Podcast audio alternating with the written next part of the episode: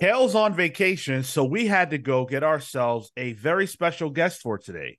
And you guys know that Kale is a is a knowledgeable person about comic books. So to match his intellect, to exceed his knowledge, we had to go outside the bounds of traditional comics to get someone who truly understands this industry in a way that most people probably don't. We are talking about the head of comics at Kickstarter, head of comics, Mr. Bryce Gold. Thank you so much for joining us. Hey guys. Oh, it is a pleasure to be with you. How are you guys doing today? Phenomenal. Happy to have you. Uh yeah. Kickstarter.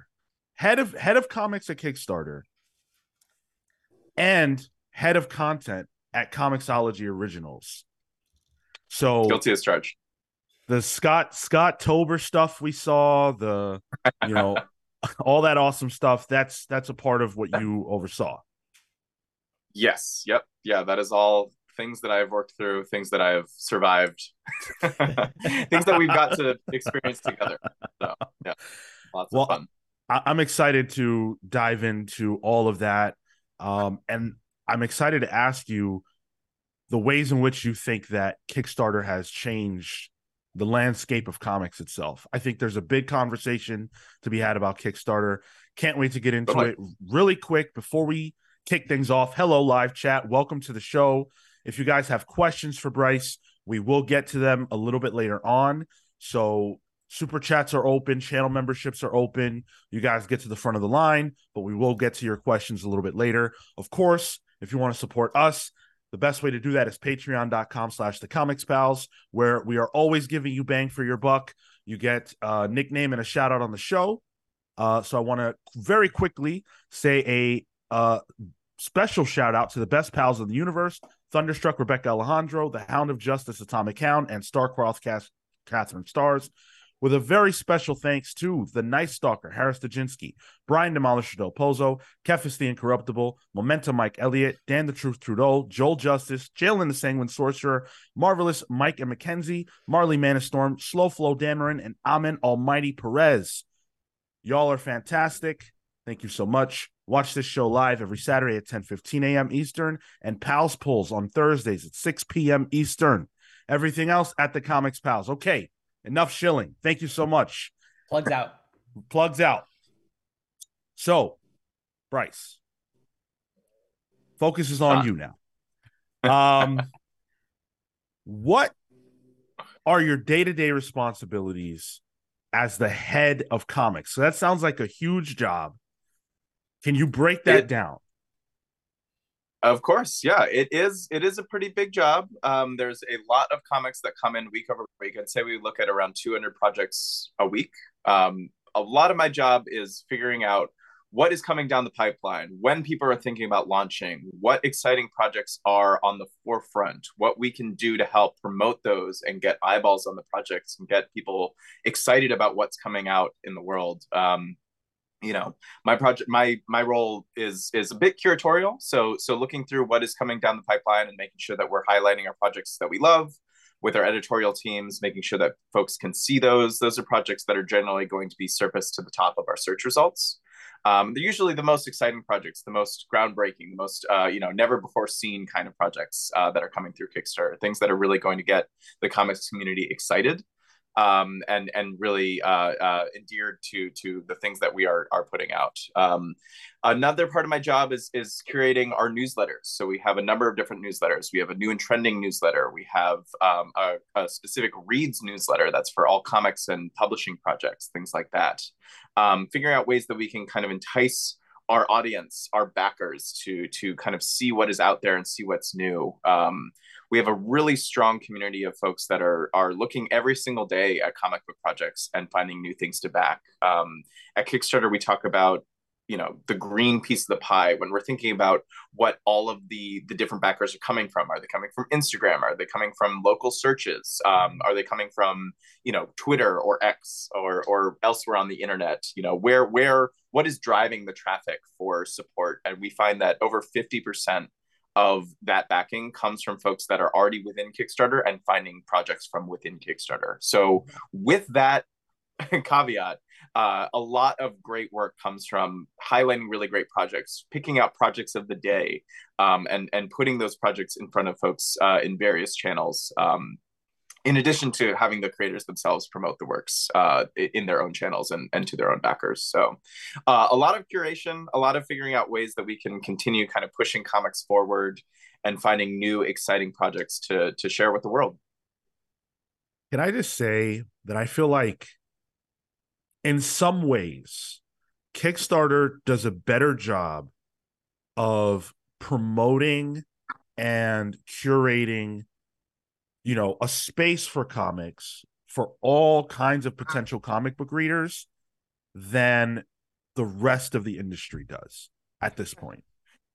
I'm I'm honored that you said that. Thank you very much. Um, yeah, I think that you know the the exciting thing, and I think that Sean, you were getting at it a little bit earlier, is that Kickstarter has really changed over the last five years in a way that is really exciting. Um, you know, I think that five years ago uh, it was it was a lot of independent projects, folks that that were finding new pathways to success that didn't exist um, prior to finding ways to crowdfund their work. And I think that now uh, we're really seeing a, a, mix of, of sort of our tried and true independent creators, but also folks that are really taking a new a new step. It could be you know folks that found mainstream success that are now doing a creator owned work that they're doing themselves and want to crowdfund. It could be um, publishers actually coming to the platform and finding new exciting ways of of funding very specific uh, projects that they couldn't justify mass producing and sending to comic book stores. I mean, you think about Boom Studios with BRZRKR, or even with um, Power Rangers, and and and the exciting things that they have found. Uh, you know, new ways to to connect directly to the consumer and find ways of of really delivering something that you know you wouldn't make or wouldn't be able to justify making a million of uh, and trying to send and sell via direct markets or, or book markets, things like that. This is a really exciting way of directly connecting with their fans, directly connecting with their audience, and finding really cool, new, groundbreaking, risky ideas um, that they can test out via crowdfunding. And if they're supported, they'll bring them to life. So I think it really opens up a lot of doorways for for everybody to really find a new way of being in the driver's seat, being in control of what you want to make and and making it happen and and making it happen for your fans and for your audience and and for you. So there there really is I, I, you know I like to say that the sky is the limit for ideas on Kickstarter, but it really is up to you to kind of figure out like what do you want to make, and if you want to make it or it's swimming around in your head, like let's make it happen.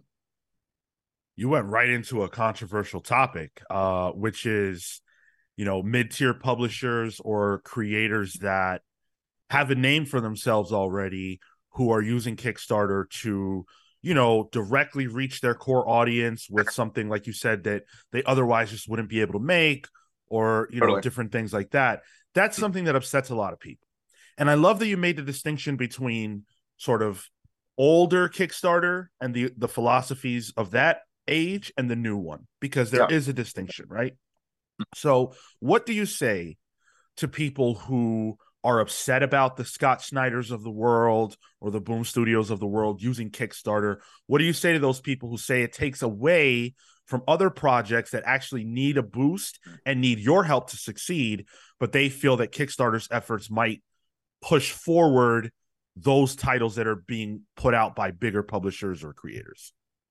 Yeah, it's a good question. I mean, in my opinion, it it has only been a boon uh, to to projects. It you know by having these big names, by having these bigger creators, it actually brings more eyes onto the site and allows for us to continue promoting other works that these folks that are new to Kickstarter would never otherwise see. Um, you look at our biggest project of the year, uh, actually of all time, Good Omens. It brought in 34% new Kickstarter users uh, just from that project that had never backed anything on Kickstarter before. Those folks are then going on to backing other projects constantly. Uh, you know, there's it, it's it's a mentality of rising tide. Like really bringing in more eyeballs actually helps everybody, in my opinion, um, and it doesn't preclude any any other promotion or support for other projects at all. In fact, I think that because we have these bigger names, my my role is really to help figure out how we can continue to support the folks that don't have that backing that are independent and are making this themselves. Like that that to me is is the focus of of the work at kickstarter. It's it's who we are as independent creators. It's what we want to focus on. Um, and and by having these larger projects you know there's it doesn't stop folks from backing that and then also backing the little indie zine that they had maybe never seen before but thinks is awesome and is featured on the site when the other project is also going live um, I think that what we look at is is sort of um, looking at all of our projects we love as a whole, um, because all of them are given the same amount the, the same amount of treatment, the same amount of attention, the same amount of support as as every other project. There's no there's no hierarchy of of saying this project's more worth pushing than this one. Like you know, at the end of the day, Kickstarter really does want to support everybody. Uh, our goal is to bring projects to life and in my opinion you know my experience i come from certainly the, the a major comics background but also an independent comics background. Um, something we haven't talked about yet is is you know my my own experience as an indie publisher. Um, I, I ran a micro press starting in 2015 out of brooklyn. Um, comics indie comics zines that is my jam that is what my that is where my heart lies that is what my my love my joy de vivre in comics is so you know in my opinion there's no reason why we shouldn't be promoting both and supporting both. And if the big name brings folks into um, the ecosystem of seeing Kickstarter and seeing what we can create, maybe it will inspire them to make a project themselves. And I hope that it will also inspire them to check out the other exciting projects that we have going on because there is, in my opinion, a comic for everybody on Kickstarter. It's just a matter of of seeing it and getting the eyeballs on it and and knowing what's out there. And, and to Phenomenal that point, answer and and I mean to that point as well, like if if you have let's say that 34% boost, right, and 50% stay within that uh, within the ecosystem itself, you're ideally getting what 17% of people sticky, ideally to stick around, to hang out, completely. discover, and uh, just grow the base from there in. Yeah, yeah, yeah, completely.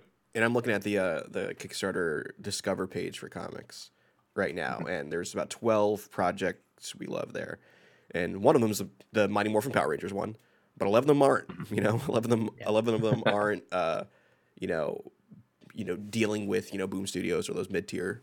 Uh, you know, comics publishers. So they are they are sharing the screen with Power Rangers, which is kind of nuts, especially if you're a new creator or something. You know, um, that's like an e shelf that you are right next to them on. Mm-hmm. So yeah, exactly. Yeah, yeah, yeah. No, you, I think Tyler, you hit the the nail right on the head. Where yeah, maybe this is a big project that's happening right now for the next thirty days, but if you're launching at the same time, you are right next to it, and and there's nothing stopping you from also getting the support from the community, getting the support from your backers, getting the support from your fans, and and finding new folks to to come and support you as a creator as well. Well, you you made the point, Bryce, and I don't want this to get lost that you are also a creator Pyrite Press, right? Yeah. And yeah, so you you are like the head of comics at Kickstarter is not some, you know, not that you don't wear suits, but it's not some suit who doesn't get it, doesn't understand it, doesn't come from that place. You come from that place. You clearly have a passion for comics and you've been in the trenches for a long time. So I want to make it clear that this is not a person whose agenda is let's make sure that everybody knows about the new Boom book because you know Boom is big, you know, and and screw whoever else. There's a person who's saying, hey, you know, I love comics, so let's put the biggest spotlight we can on comics, and I think that that's what we need at Kickstarter. Thank you, thank you. Yeah, uh, you know, it's it is. uh, it's hard work, but uh, it's honest work. So, Bryce, I actually have a question. Uh, looking at the. Discover page with the project we love, yeah, um, yeah. How do those come about? Like, is there direct communication with those creators for those? Projects? Generally, yes. Yeah, I mean, it, it's it's a bit of both. Um, at, at where every day I'm looking at the category and seeing what's out there and seeing what's exciting. Um, you know, it, it is not uh, you know I, I, do want to dispel the idea that it's all me saying like yes this is a project i love or this is a project that we don't love. Like there is there's certainly other folks involved. We have an editorial team that also works on that. So while i can often suggest and they do listen to me as an expert in the field um, that these are projects that we would want to include um, it is not it is not a monolith in in who is deciding what is or is not a project we love um and yeah like you said i think that um a lot of it is curatorial, just looking through what is coming through the pipeline. But also, I look for folks to reach out to me and say, you know, I, I get messages on LinkedIn, I get messages on Instagram, I get messages, uh, you know, to my email address saying like, hey, I have this project coming out. Like, are you able to review this or give me advice? And and through that process, usually I'll be like, whoa, this looks really cool. You're doing something that I've never seen before, or um, the art style is amazing, or you really have a really interesting story here that um, is is something that really epitomizes the DIY ethos of Kickstarter, that would be a project that we love, uh, or or one that I would highlight as saying like, hey, this is one that's really doing something that we've never seen before, or doing something really special, or doing something really exciting. Um, those are the projects that we want to highlight as saying like, this is the epitome of a Kickstarter comics project, and one that other people should see and support as well. How do you um, decide what, or rather, I guess, it, it, does it come down to the the content of what you're uh, seeing and then giving providing pointers to be worthy of this mm-hmm. is going to be highlighted, or is it something that maybe mechanically the uh, creators who are promoting the Kickstarter doing well? Uh, like, how, how do you distinguish those two things? it's a good question i think that in general what we're, we're seeing and what what i think is is makes a really good kickstarter project is yes it has to be good content but i think it also has a lot to do with the campaign page itself how are you promoting yourself? What is the story that you're telling? Who are you as a creator? Why are you going the diy route via kickstarter to make this happen? What uh, is the reason why people should support this project? What are you offering that's exclusive or new or never uh, seen before or something that is really exciting for backers and folks that are going to be supporting you to get in on the ground level for?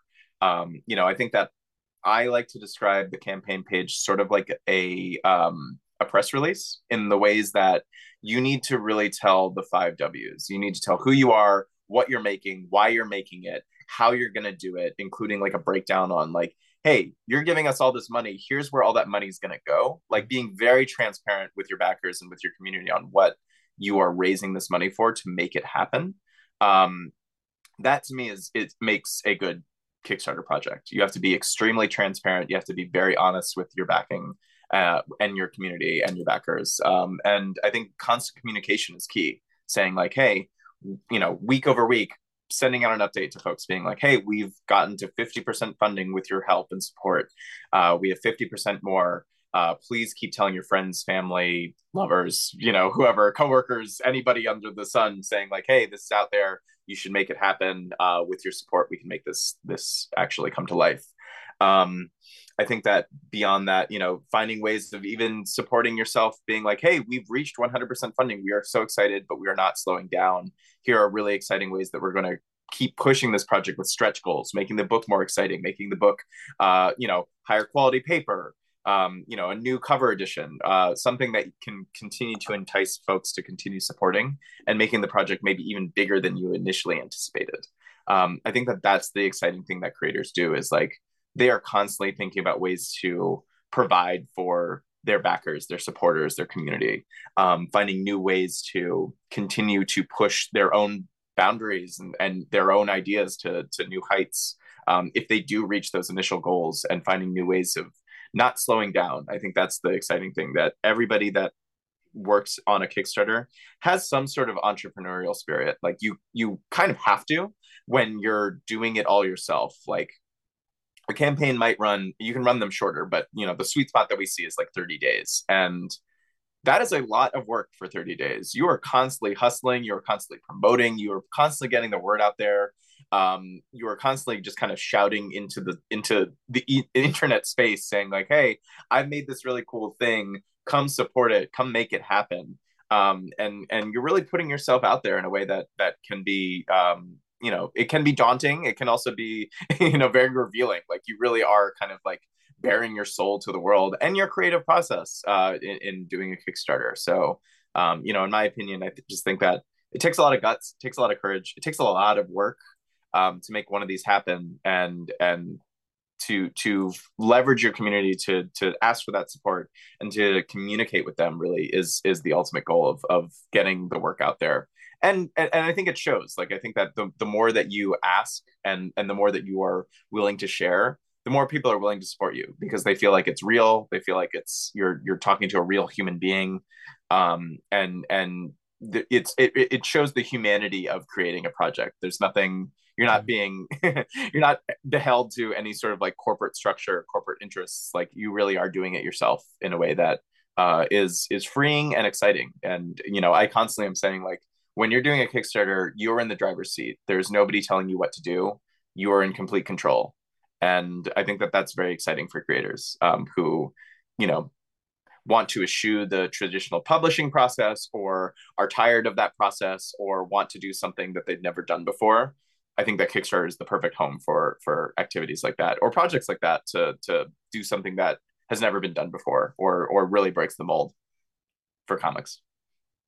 So you you got into the position of head of comics. I just like saying that. Um in May this year. And yes. mm-hmm. when you when you got that that position, you said uh quote as I step into this role, I'm focused on thinking outside of the box to find ways to support creator owned projects, reshaping the dynamic between creatives and comics production, and bringing a new ethos to comics projects in all fits and fashions. How have you done that so far? uh, thank you. Uh, uh, I feel like we've done that in a variety of ways. I feel like um, I've spoken to a number of independent creators that have you know figured out new exciting ways of promoting their work i think as we've also seen a change in the social media landscape we all have to adapt to find new ways of, of getting the work out there uh, and and getting in front of eyeballs. So I think that you know with this, I think everyone needs to be a little scrappy, and I think that we've we've found new ways of promoting. I think that we've returned to an age of email being the most important um, way of promoting yourself. Uh, emails don't go away; social media sites do um, finding new ways of of really connecting with your audience. And I think that we've in certain ways like kind of like gone back to a form of of promotion that we haven't seen before, where it's like, yeah, remember the last time you started a listserv? Listservs are like huge now. Like there's no way to not promote yourself without like having an email list and and getting the word out there but i think also with a listserv like there's so much more dedication to folks and to dedication to creators than there is just clicking a follow button like you might have a 10% conversion off of a follow you could get upwards to like baseball numbers where it's like 30% off of an email list you know like that's a huge improvement um i think you know the ways that i want to continue pushing and breaking the mold is is encouraging folks to kind of like not feel downtrodden by the whims of the industry. Like I feel like there are so many instances of things shuttering this year. Um, companies no longer doing original lines. Um, you know, finding ways that used to be, um, uh, you know, a pathway for folks to get their work out there. I think that now there is an opportunity for um, anybody to get their work out there. You don't have to be beholden to a company and um, you know it, it is up to you and the creator to kind of figure out like okay what do i want to make how do i want to make it what do i want to do here but um, you know the sky's the limit uh, as far as like how to make a comic what to make a comic about um, and and ways to to even get it out in the world. I think that we've seen some really really exciting projects that have done a lot of really cool design elements. I'm a bit of a book production nerd so anytime somebody's doing like something that i've never seen before like that is super cool to me.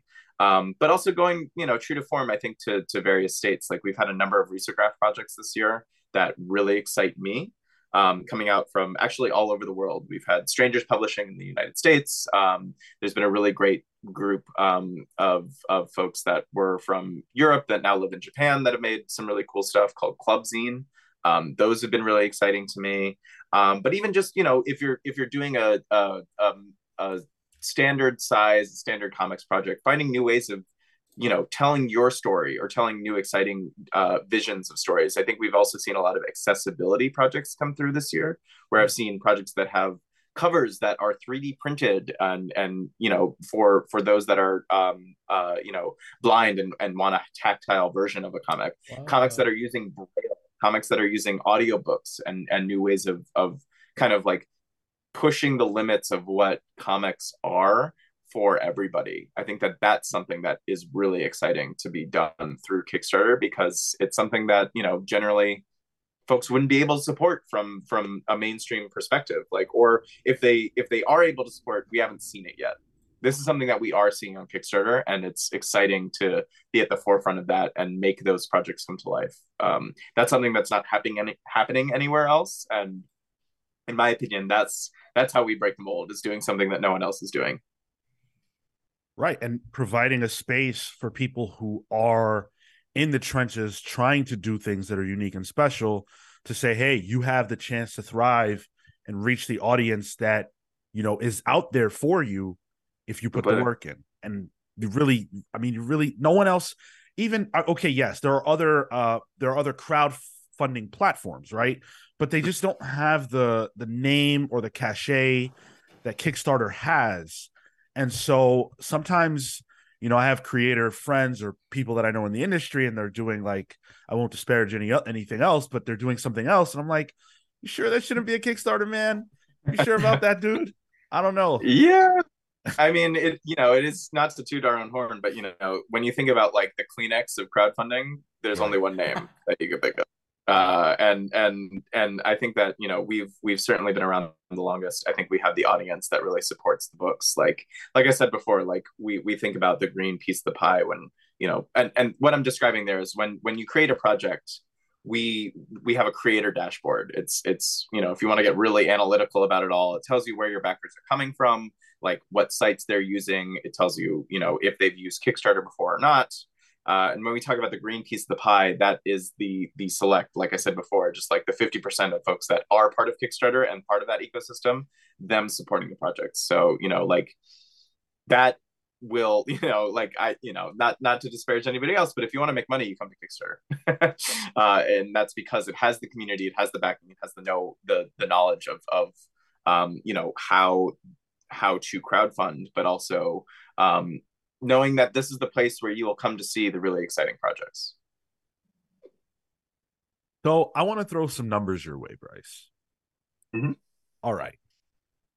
Okay. So here here's some numbers that I that I found that I I, I find very interesting. So seventy eight point one percent of all comics projects met their funding goal. That's an insane number. Uh, yep out of 1666 Kickstarter comics, 1171 projects successfully met their funding goal. Uh, that's up 13% uh, over year over year. Um, and then 22% increase in the number of dollars pledged. And um 14.4 million in 2022 compared to 17 0.6 million in 2023 and these numbers are not from today these are i think first half of the year numbers so things are probably yes. yeah things are probably uh better now so what what do those numbers what do you think listeners right comic book creators and fans should take from those numbers mm-hmm. it, and and sean thank you for doing my my job for me. like uh, those numbers are are just so exciting to see. I think that when you see something that is over, you know, over C average of of funding constantly is is awesome. Like 78% in my opinion is the number to pay attention to. When you have 25 or more backers, that number jumps up to around 80%. So, if you are doing just a little bit of work of getting the word out there and promoting to, you know, 10 friends of yours, there is over 75% chance that you are going to be successful. And as those projects go on, like if you build up over 25 followers or or uh, backers, you will have over an 80% success rate. Wow. To me, that is the that is the number that it's just like, okay, if I'm waffling on what I should be doing, that should be extremely encouraging to me as a creator to be like, oh, let me give this a shot. I think that you know it is a daunting process to put one together. There's also such a fear of well what if i don't reach my funding goal? What will happen? Did i just waste like 30 days of my life? Like i want those numbers to encourage folks to be like look like yes it's daunting. Yes it's a lot of work but there's such a good chance that you will be successful here and you can make your project happen. Like do not let those fears hold you back. Um and and you know looking at our numbers actually for the the remainder of the year i think last year um there was 32 million dollars pledged for comics uh in in all of 2022 this year we are at 38 million and counting. We wow. this is the best year for comics ever on kickstarter. You know halfway through the year i think we we're at 17.8 we're now at 30 uh 38 so it has been an amazing year so far. We still have another month so we'll see what happens by the end of the year but it really is uh you know it's outstanding. Like those are huge numbers. That is a lot of money. Not that it's all you know kickstarter's never been all about the money. We're a public benefit corporation. It's something that you know our focus is always on let's see how we can make creators be successful. But you know the numbers don't lie. Like that is a huge amount of money raised for all comics projects. Um you know year over year we continuously do better and better um than than the previous year. And you know i think that's that is so we owe a lot to our creators that are have really dedicated their time, their energy, um, and their support to putting their work out there and and really going out on a limb to say like, hey, come support my project here on Kickstarter. So you know, big shout out to the creators, big shout out to the backers. Um, I, I really think that um, if you're back, if you're a creator that doesn't hasn't made a project before, is nervous of whether or not it will succeed, like look at that 78% number and and and give it a try. Um, talk to me also if you have questions because I'm always down to to chat with folks about what they have planned. Um, but yeah, beyond that, I, I really think that creators should see this as an exciting opportunity and not a daunting challenge ahead of them um, to to really make what they want to make and bring it into the world. Yeah, one out of every five is going to get or more than that it seems from the numbers yeah four out of five are going to get funded so you're a high chance yeah. of having that opportunity yeah completely uh, uh, where do you see um with so one of the things we talk about a lot here is the comic book industry uh, mm-hmm. big big words um, but comic book shops uh, uh, are having i guess troubles with some of the bigger publishers uh, with Marvel uh, and DC, maybe not marketing things correctly. Where do you think Kickstarter can fill in in terms of supporting comic book shops uh, for the comic book industry as a whole? Yeah, uh, I think that's a great question. My my my advice to creators is to always add a retailer tier, add a version, add an option where retailers can come and support the Kickstarter project directly. Um, alternatively, you know, depending on the project, these are projects that will eventually go to the direct market. I don't think that anyone wants to step on anybody's toes in this industry generally. Um, I think we are all in this together. And if, you know, in my opinion, if if the retail shops are suffering, then we are all suffering because how else are you going to be getting print work out to your fans, to your community? Um, you know, in my opinion, we all need to be working together. So cr- creators, add a retailer tier make sure that you're supporting your retailers get the word out there you know contact retailers directly and be like hey i'm making this really cool project. It's already funded. It's at 300% funding. It's you know blah blah blah. Like here's all the exciting things about it. If you want to support this book or carry it in your store i'm offering a wholesale retailer tier where you can buy directly from me. Um, here's your opportunity to pick some copies up.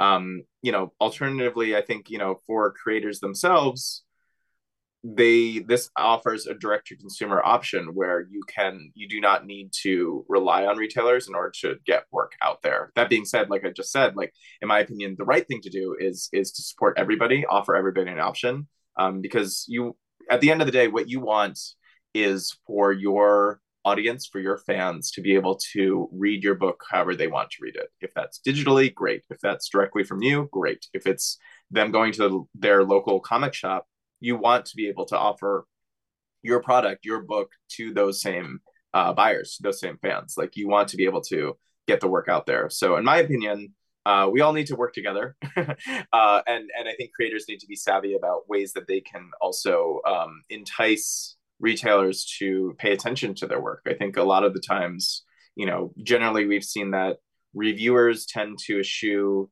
Kickstarter projects. Um, there's not a lot of like mainstream attention um, on Kickstarter projects in that way, where where you know the major outlets are not really covering these in the same ways that they would from a traditional outlet. Um, but you know, in my opinion, all the more reason why you kind of, as a creator, need to kind of step up and and you know be the person you want to be get the word out there yourself and and really promote the work um, to retailers yourself like you know i've said it before but you know kickstarter is a diy platform you as a diy creator uh, have have big shoes to fill to to get the word out there and to get the attention from from everybody in the community, whether it be from the retailers to the backers to you know people online that are just thinking about what new exciting comic is out there. Um, it is a lot of work, but uh, it, at the end of the day, I think that there's nothing stopping a Kickstarter creator from going to a retailer and offering them options to kind of get them in on the ground floor as well. I uh, I checked out the uh, Sean Sean Murphy Zorro uh, Kickstarter page, and there's a big button, I guess where the backing button used to be, uh, to support your local comic shop. And then it brings up comic shop locator. Uh, and then I checked Marvel's website, and it, it might as well be the unsubscribe button for an email list. It is the tiniest looking little link at the bottom of the article you have to search for. So, um, just from like a, yeah. a, a website standpoint, you can already see like it's a little mm-hmm. more um, amicable to the to the retailer as well. Yeah, yeah. how, do, how do you and and that also, I you know, oh sorry, Marco, go ahead. No, please go ahead. I was going to say, I you know, that is also, I think, um, you know, very much a boon to the creators themselves. They know that they want their backers to go to their local comic book shop and support the industry in general. Like um, massive publishing, the publishing, the publisher behind um, that Zorro book, like that was their decision to to direct folks to their local comic shop, and and kudos to them for that. Like I, I really feel like more publishers, more creators should be doing that um, to to help. I think boost the industry in general. Um, one of the one of the other things we talk about a lot on the show is just the cost of comics. You know, your your typical floppy is going up from hmm. uh, it's at three ninety nine now. Four ninety nine looks to be the standard. Um, eh, compared to other offerings, stuff like Kickstarter provides that much more value. Do you foresee at all a point where, um, you know, or, or ways to capture or plans to try to capture people who are weekly comics readers who are you know slightly different audience to come over and say hey actually you know you can you guys can keep paying those uh, that amount for your 22 pages or come over this way where there's such a, an opportunity to discover comics to engage in comics in a different way and um, you're getting more than your bang for your buck it's a good question. I think that in general, uh, well, I, I, find that there's there's a different buyer there, where where the folks that are going to their local comic shop week over week, looking for the new floppy, looking for the new release, like they want something immediately. Um, Kickstarter, I think, does not really offer that. It's it's a you're supporting now, and then in you know three months, five months, maybe even a year, you will you will see a return on that investment. Um, you know, Kickstarter is not a store. Um, we we are simply a platform that allows these creators to to make their work. So I, I while you know the things that we can do, I think, and the things that I want to do are connecting folks with the resources that they need in order to make the best product available whether that be connecting them with great printers that i know of uh, and this also you know speaking for myself like my experience printing and doing that independent comics work comes in huge in that regard where i'm like yeah i know what i'm talking about. I've done this myself. Like certainly things have changed over the last seven years uh, as you know paper prices have soared and um, you know it's it's the unfortunately the pandemic has has really taken a toll i think on a lot of the production process of of creating comics. But um, there you know that doesn't say that that doesn't mean that this doesn't still exist. That doesn't that it isn't an option that there aren't really great printers around the world that you could speak to. Um, in my opinion you know it, it's finding and connecting folks with the best options for what their project is in order to to allow them to kind of like find the right price point. Um, that being said i also think that you know as independent creators i don't think that you can compete with a marvel or a dc or an image on like you know price per unit, things like that. Like you are an independent creator, your your P&L is going to be vastly different than an image series or than than you know something else. Like certainly i think that you you should be thinking in the same scale and thinking about getting your book out everywhere but i don't think that you can behold yourself to the same standard as a major corporation in in creating comics. Like you are just one person. You simply are making the work that you want to make that people want to see um, and and i don't think that you should i think that in my opinion the same way that i think about independent comics like you should think about yourself in your own lane. You should not think about what other people are doing. You should think about what it makes the most business sense for you and your project. Uh, how does your p&l look? Because ultimately that should determine your price. You should not think about it in a way of like market value of of what a standard comic should be priced at. That being said like think about it also in scale. Like think about like okay if my price point is really really high for this unit like what if i just doubled my my print run and suddenly my price per unit is lower? You know certainly i have to um, be be out there hustling a little bit more but you know I, I think that that also offers you a really exciting opportunity that your project will have legs beyond just oh everyone that ordered you know i i i, I had 300 orders for this project. I'm going to print 600 that gives me 300 that I can sell at conventions, things like that down the line. Like you might have an opportunity then to kind of just like use this Kickstarter not only to fulfill the orders that you were getting through the um, the campaign itself, but also um, you know have have legroom to kind of continue to push the book uh, after the fact. And I like how you uh, made the distinction of you you you guys stay in in your lanes with respect to and the way I I take that is uh, there is room for comics, right? You have your your corporate comics, you have your Kickstarter comics, you have your webtoons. Everybody is operating, and it's not a an either or in, in those scenarios. It is it is all additive to the comics community into into the medium at, at large. Completely. There's room for everybody. are are there are there examples of books that you thought, man, this is gonna hit? And it just sort of didn't or books where you were like projects where you maybe weren't as hot on or wasn't on your radar and then it just surprised you and swept you off your feet? Do you have examples not that you would name names or anything but can you think of projects like that?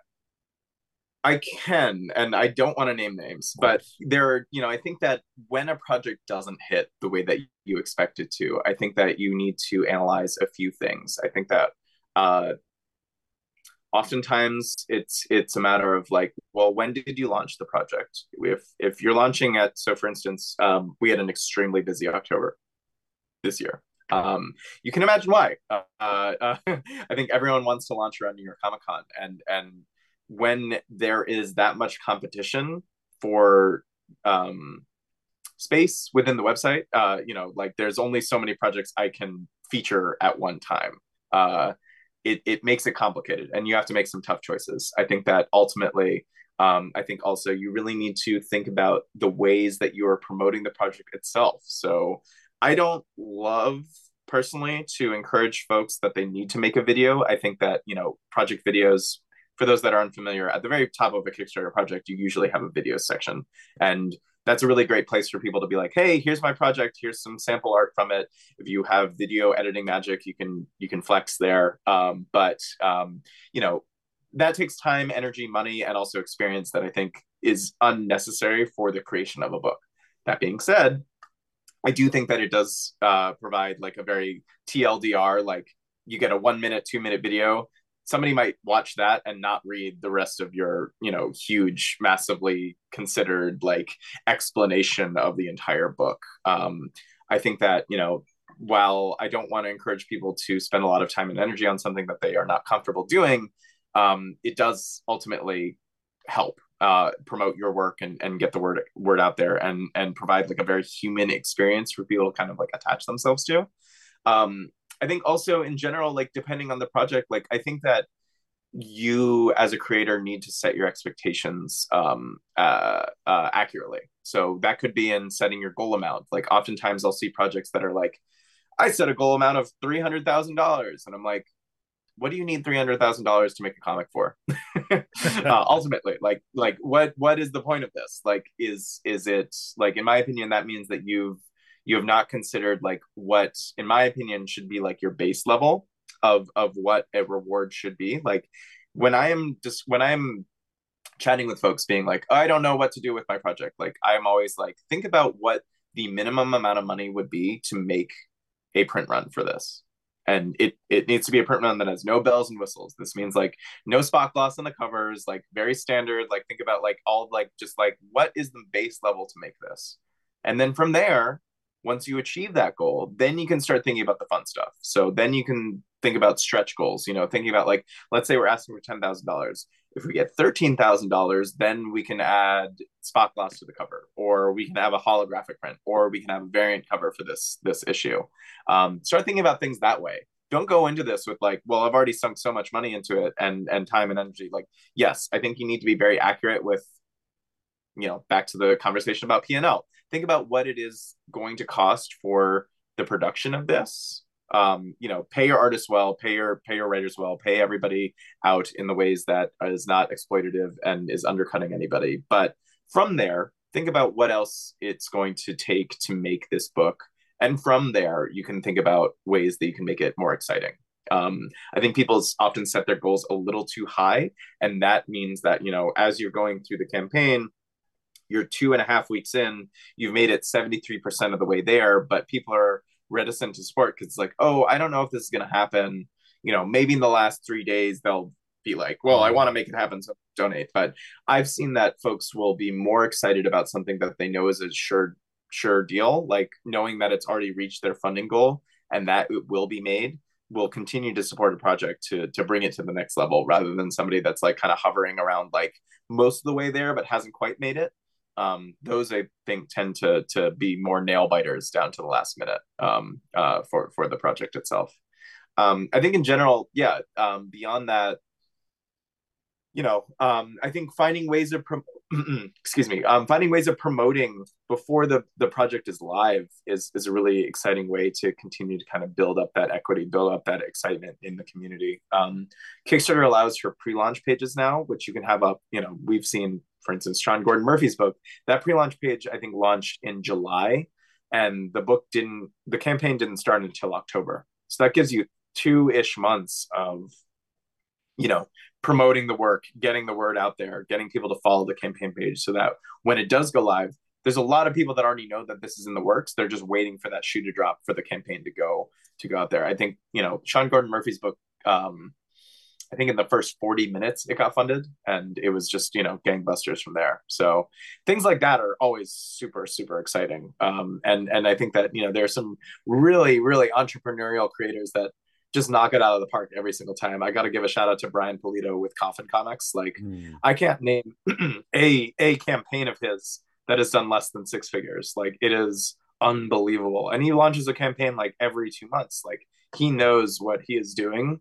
Um, you might not love the content itself uh, but he is certainly somebody that like knows what's up lady death is, is his character um, that that he has a whole universe of um, but he is really somebody that that knows what is up with crowdfunding and and getting the word out there and getting people excited about what he's doing.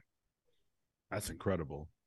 And and and yeah really shout out to the grinders. I mean we know so many creators who you know really live this life. You know they're really on yeah. kickstarter with every project and you know we see the success. Victor dandridge dirk manning. These are people that are you know using the platform to reach people that they just don't have access to you know creators who are road warriors that go to conventions right every week and they say hey you know this is the new comic i have right but I've got this Kickstarter project coming up. You can sign up here. You know, I've seen this grind. Um, and it, really is incredible to watch. So shout out to all the creators who, you know, really bust their ass on the platform. Um, my last question for you, and then we're gonna let the listeners have their word before we Great. close out, is uh what do you think Kickstarter can do? What do you think as the head of comics you can do going into the next year to help mm-hmm. the the smaller creators who are who are trying to make a name for themselves on the platform even further are there optimizations on your side of things are there things you've learned that can take kickstarter to even the next level next year? That is a great question sean. I am i am fighting for for changes all the time. Uh finding ways that we can you know find new avenues to support creators. I think that if there's ways that we can increase the number of um, increase the number of slots that we can include in our newsletters like really really leveraging those tools. Like we have audiences of you know some newsletters have an audience of 1.6 million. Some of them have an audience of 6 million people. Like if you know that being said like the problem that or an issue that we we encounter a challenge maybe is a better way of putting it is that you know comics is competing with every other vertical on kickstarter right now. We have design and tech we have music we have um, you know, fine art. We have, um, you know, uh, um, games and, and, and, and all of these projects are coming out all at the same time. So I can't, unfortunately, because of that, like there's only so much space for everybody. I think that the ways that we can continue to kind of push that is like finding new avenues or new ways of, of, of including projects and newsletters or finding maybe niche newsletters that reach the audience that will support those projects. Like for an independent creator maybe we need an independent comics uh, newsletter something that's like very focused specifically on the subject matter for for backers and folks that we know has supported these kinds of projects like finding ways that we can continue to um, you know reach out to them and say like hey here's really new exciting things that we're doing. Um, i think beyond that like having opportunities to um, you know utilize mentorship in in in the space like have creators be able to speak with other creators that know what they're doing um, in order to you know help them realize you know what they're doing right or wrong like finding ways. And and honestly that's also something that creators can do themselves. Like i encourage everybody to back like at least put like a dollar or two here on a few projects at the same time just to see how other people are doing it. Like what are they doing on a weekly basis? What are they doing when they reach their stretch goals? How are they promoting their project internally or externally? Um, and and build up a community within Kickstarter of being like, you know, reach out to folks, being like, hey, I really like your project. I was a backer. I've backed every single thing you've done. You inspired me to do a comics project myself. Here's a link. If you would take a look at it, maybe you can share it. Like, you know, I, I encourage folks to to really leverage their community in that way um, to really get the word out there. And and I think you know connecting with other creators, connecting with other um, um, comics folks that really know what they're doing is is in my in my opinion the way to kind of continue building. Um, that being said, I also encourage folks to get in touch with me uh, when they have a really cool project coming up so that I'm aware of it and that um, we know that there's something cool in the works. Um, because if I'm not aware of it, I can only see it when it's live. And, you know, that doesn't give me a head start to let my marketing team know, like, hey, this is something really cool. It's going to launch on this date. Like, I want to be in the know as we're getting ready to launch, just so that I can give you the best support that I can. Um, so you know, that is a little bit, you know, in in most cases of the things I've said today, it's like I'll do a lot, but you got to do something too. Like we're both in this together. Like it is very much like a DIY ethos behind the whole thing. But you know, I am there to help. I am there to support, and I want to make you, the creator, as successful as possible. So let's talk about it. I love that. I love that. Tyler, do you want to uh, hit the listener questions? Yeah, so Atomic Hound uh, said, uh, Bryce, I love Kickstarter, but being perfectly candid, feel like I've been burned by delays. Uh, he gave Valiant as an example. How do you manage delays from creators, and do you have any recommendations other than trial and error? It's a good question, um, and it's something actually that Kickstarter generally, um, you know, takes takes kind of like a backseat on because we're not involved in the creative process or in the in the production process itself. Um you know when when you reach out to kickstarter with those errors or issues like you know our our our message is to to reach out to those those um those creators directly. Um i think that we've also seen a lot of of chatter online of of people being like hey i was burned by this project or like hey this person hasn't delivered yet. Like um in my opinion public shame does work and and hopefully you'll get an answer from them you know ideally when when a, there are delays like creators are supposed to update their projects and be like hey you know a pallet of books fell off a boat I can't do anything about that, but we're working as hard as we can to to update you. Um, you know, we we as Kickstarter also take measures to prevent this from happening. Like we have a trust and safety team that looks at every project like before it launches. Like there are a lot of folks that review these to make sure that things like this doesn't happen because um, that is that is not the goal. That is not what we want, uh, and it creates a bad experience for backers and for everybody um, when that happens. So while I'm I'm very sorry to hear uh, about the issues that have happened um, in, in the past, I would encourage you to reach out directly to those creators if you haven't already.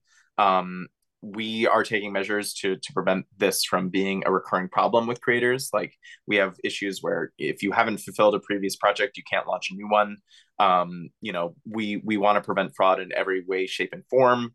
Um, when when we're dealing with new creators that are not tried and true.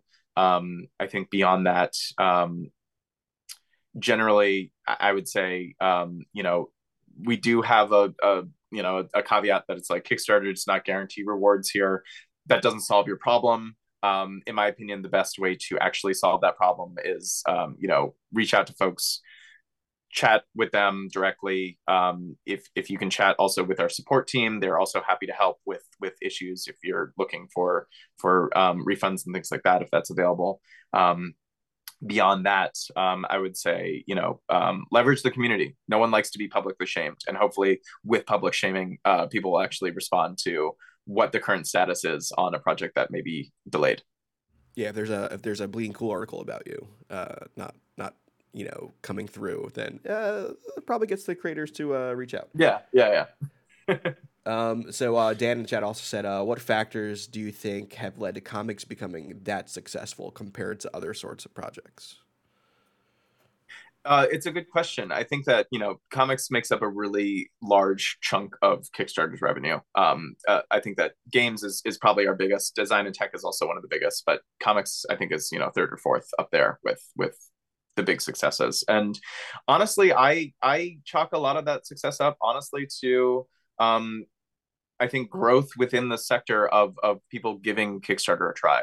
Uh, I really do. You know, in 2018, I think we raised 16 million. Uh, and then five years later, we're double that at 38 so far this year. Like I really do feel like a lot of that. Some of it, I think, you know, in in the, the pandemic years, like I think that as folks were home and and there was uncertainty, like it gave a lot of people opportunity to kind of like leverage their creative outlets and and use Kickstarter in a way that they hadn't had a chance to do before.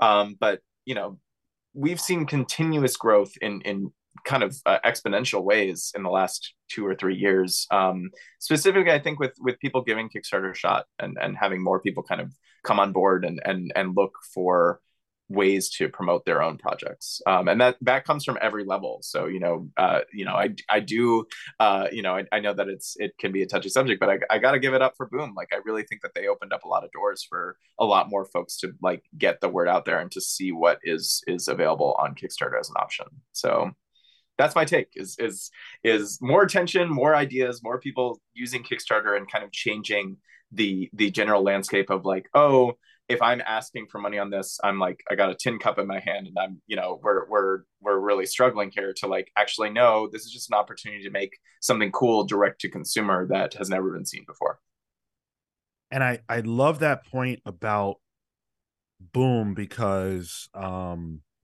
it does bring a level of legitimacy. It says, okay, this is safe. I can spend my money here because this is a legitimate, you know, Boom is a legitimate publishing company that I've dealt with before, mm-hmm. maybe, or I really love Power Rangers and I know I'm going to get what I want. And then I look and I say, hey, here's this great project that I never heard of before, but I know that Kickstarter's safe, so I can do this. And I think that that's something that a lot of people forget. And you said it earlier, it bears repeating a rising tide raises all boats, right? Um, and that is something that comics needs. There cannot be any type of gatekeeping about who can do what where, because ultimately, onlookers don't know about any of that crap. They know, hey, this is something that I want to get behind. You know, shut up all the noise, right? This is comics. And I think that's the most important thing. So, Bryce, yeah. thank you so much for joining us. This has been an incredible conversation. Guys, this was a pleasure. Thank you so much for having me. I hope that um, the rest of the chat today goes great. Uh, I hope the rest of your holiday weekend goes great. And um, yeah, catch you guys in New York. well, is there anything you want to plug? anything uh any you know how can people reach you if they oh no i mean it, yeah i was gonna say if you want to get in touch with me you can email comics at kickstarter.com you can also email me b.gold at kickstarter.com uh, my at is at underscore nice gold online if you want to get in touch uh, via socials um, otherwise. I will catch you guys on kickstarter. Good luck out there and really excited to see what projects you want to bring to life in the near future. All right we'll be right back. We're going to say goodbye to bryce but you guys hang on tight. We'll be back in a moment. That was a fun conversation for all for all of you who uh you know have had a lot of things to say about Kickstarter. Kickstarter's been a hot button conversation over the last, especially the last few years. Hopefully, we were able to get some good answers for you guys right from the horse's mouth. Yep. Bryce was amazing. And dude, yeah. like people who do Kickstarters are insane in the best way possible.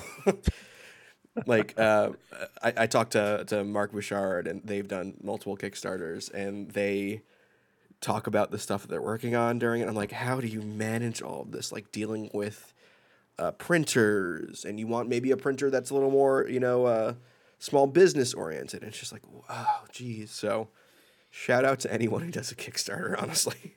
The, the amount of just like sitting down at a table that must be necessary, just like, okay, we're going through this. We're going to paper quality, paper size, paper, yeah. uh, like, like just the the small details must add up intensely.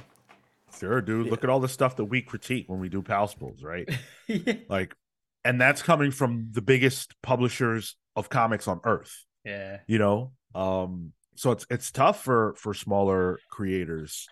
Um but it's good to know that there's someone in charge at Kickstarter, someone who is the head of comics who actually has been in the trenches and knows, you know, how hard it can be and is yeah. there to support people who, you know, want to make that work. Uh I want to shout out everybody who stuck around for the conversation, everybody who listened to that. You know, um, we love having guests on the show, and it's not always going to be a big Marvel or DC name um, because there's more to comics than just that, right? And so I appreciate those of you who care about the industry enough to listen to those kinds of conversations. And hopefully you enjoyed it. And by the chat, it seems like you guys did. Um, so appreciate the the compliments. Flo Dameron, what's up? Saying great conversation. Dan Trudeau, great interview, pals. Thank you for your contribution, Dan, to that uh, with your question. Amin Perez, great convo. Thank you so much. Um, Atomic Hound said, excellent interview as usual. Of course, I opened the Kickstarter app during it to check out what's new. Yes. Yeah, do it. Absolutely. I, I did too. and like and I, and I did and I'm seeing like projects where you can get like a full on hardcover for 30 bucks for 200 sure. pages, yeah, and I'm like, it, it's it's good deals. Yeah. It's good value, man. Yeah. Um, we have a lot more show to do, so we've we we've we've got we've got more more fun. Uh, I think that convo was a lot of fun. We've got some fun conversations. We're gonna do a draft. Uh, we're gonna do it without any likes goal this week, just because you know when we're doing an interview with Bryce Gold from Kickstarter you know, we don't necessarily have the same live viewership. So we're gonna do it regardless because we love to do the draft. Algorithm. Um, and uh, you know, we want to have some fun. But let's jump into the news because there has been there have been some things, you know, Thanksgiving happened and it was great. Hopefully you all had a wonderful Thanksgiving. But even in the midst of that, we do have some things to talk about. So uh up front, we learned last week some big news about Fantastic Four. Some of it was rumor, uh, but there was the biggest the biggest rumor was the Pedro Pascal thing. But uh, adjacent to that mm-hmm. was the possibility of a woman Silver Surfer. That's right. Yes.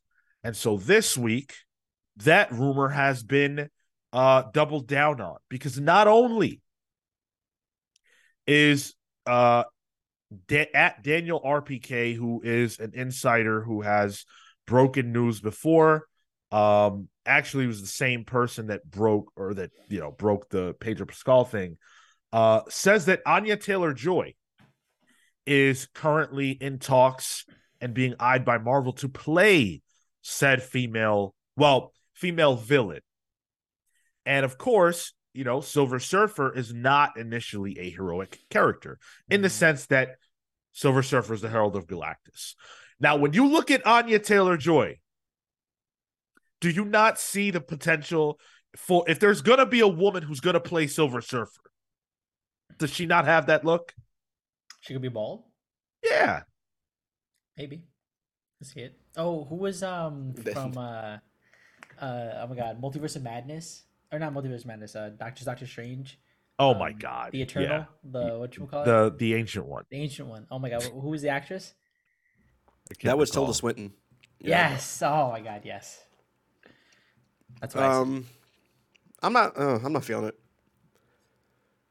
I, I like I, I, like Anya Taylor Joy a lot. I mean, she was magic in that New Mutants movie, which people hate, and honestly, I kind of enjoyed that movie. Oh, she um, was. Um, yeah, she played Magik, Um, and I think she's a good. I hate when they use good actors and actresses for a Marvel villain. Um, because Marvel villains typically are one and done because Marvel refuses to actually invest in them. Yeah. Um, so it's almost like a spent shell, uh, you know, just using this great up and coming actress for a really cold, like I don't, I don't know. I still don't think it's Silver Surfer. Mm. But who else? I threw some. So I, I threw some on the on the slide. I think Nova, the Herald of Galactus, that actually is a woman. Um, it's a more fire, you know, themed and stuff. Uh, I think that's doable. Victorious might be an interesting way to bring in Latveria into this as well. Um, I just feel like the whole Fantastic Four villain that's a woman could be the right rumor, but not necessarily that it has to be Silver Surfer. I don't know. Something if, doesn't yeah. smell right to me. If there is going to be Galactus, in any shape or form, right? Even if the villain is Silver Surfer and we don't get Galactus, like that's safe for a down the road thing, uh, or or forget Silver Surfer in this moment. If Galactus is involved, then Silver Surfer has to be. Like I can't imagine a scenario where they would do because they're only going to do it once, where they would do the big Galactus story and not have Silver Surfer be involved in that. Maybe he's not the the I, I see your point um but maybe this is just different because it is going to be a, a, female character uh, maybe they have an opportunity to play with that and then uh, they do something related to something other related to fantastic four maybe he's part of venom he's going to be they're going to be fighting what's uh uh what are all the the big space venoms did you just say venom yeah, doesn't he? Doesn't he have uh, Silver Surfer Black? I'm thinking of um. Oh yeah, you're right. Yeah. Oh hold, hold on, hold on. Marco. Yeah. What? What company? What studio publishes Venom movies? No, I know, uh, but I'm saying, let's say we combine. Let's say we start to combine universes. What if we save it for down the line? So you're saying introduce Silver Surfer now, so eventually they can do a crossover Sony Silver Surfer Black Venom movie. Uh huh. He's he's saying we use Silver Surfer down the road for that. Late, Let me ask late. you this question, Mister Marco: How uh-huh. the fuck does Silver Surfer get his powers? You're asking you're asking questions, Sean. This is an easy answer, Marco. Tethered to Galactus, bro asking questions, Sean. Here, here's my, my issue with this is that yeah. I think you can do so. I think you can do Galactus without doing Silver Surfer immediately, because the idea of having to introduce Galactus, Silver Surfer, that dynamic and that origin, um, and then introduce all of the Fantastic Four as well in a movie, like that's a lot. I think you could maybe introduce Galactus with the Herald. Herald gets defeated, and then we see a tease of you know, Galactus going to Zenn-La or something. Um, and then there's like oh, another Herald. Yeah, and then the idea of the yeah. Heralds is a thing, and then Silver Surfer yeah. can show up in another Guardians movie or something like yeah. that, doing a lot Annihilators movie. Um, does Marvel have the rights to like the the the Shi'ar and stuff now with the X Men? Sure, probably. Sure. I mean, they got a, they got a lot of space stuff, so I don't know. I just don't like it. I'm gonna be a hater on this. I love that Anya Taylor Joy. Um, I, I, I, whenever I, I, I, see her and I look into her eyes, or, or, or not really her actual eyes, uh, it feels like I'm being uh, uh, hypnotized, like you know uh, that that snake from Jungle Book style. Oh whoa! Um, yeah, yeah, yeah. It's just. I, I do agree with the the frustration of you get these big actors for just a one time role, like I, I understand the the logic of they're gonna have to pay them consistently, and so that's why they they're just getting the name for the one movie. But I do like the fact that sometimes, especially the the Marvel universe has gotten us into the the rhythm of these people can persist throughout the course of the universe. Um, So it's a little more fun when you get a character or a an actor that is big name to stick around because I think I get a bit of more enjoyment out of seeing those things. Like Christian Bale for the villain of Thor, you just get him in, in one and like that's it. He has he has such talent. I could have seen that persist. But why are you guys? I don't understand this this assumption that you've both just accepted that if Silver Surfer is played by Anya Taylor Joy, that will only get it for one movie. They're not going to, if it's Silver Surfer, they're not going to dispatch of that character. That's a money that, yeah. character that we'll see definitely at least several times in the future. So if this is the role that they're getting her in, it's not because they only want her once. It's because we're going to see her way more often than just this. Think? Uh, of course. If it's, if it's Silver Surfer, Silver yeah. Surfer, Marco.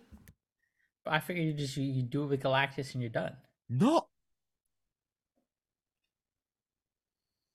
I, I, I, Silver Surfer is one of I think is one of the more popular Marvel characters. Yeah, and woman, man, whatever they go with, there's no way that you take that character and do a, a one off. I Silver Surfer is one of the very few characters that I would say, do I think it'll happen? No, but could they get a movie? Yes. Especially with a mainstream actress playing that role.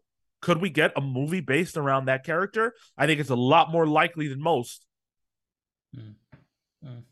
Silver Surfer is a huge character. I think yeah. just because he's kind of been dormant in the larger scheme of things in terms of Marvel movies, um, that maybe don't realize that now, but like I had a Silver Surfer toy as a kid, you know, like this. I wasn't even reading comics at the time. I was a child, uh, but he was he was everywhere. He was on merch everywhere. He's pretty prominent in, in Universal Studios uh, uh, Islands of Adventure. There's a giant Silver Surfer there.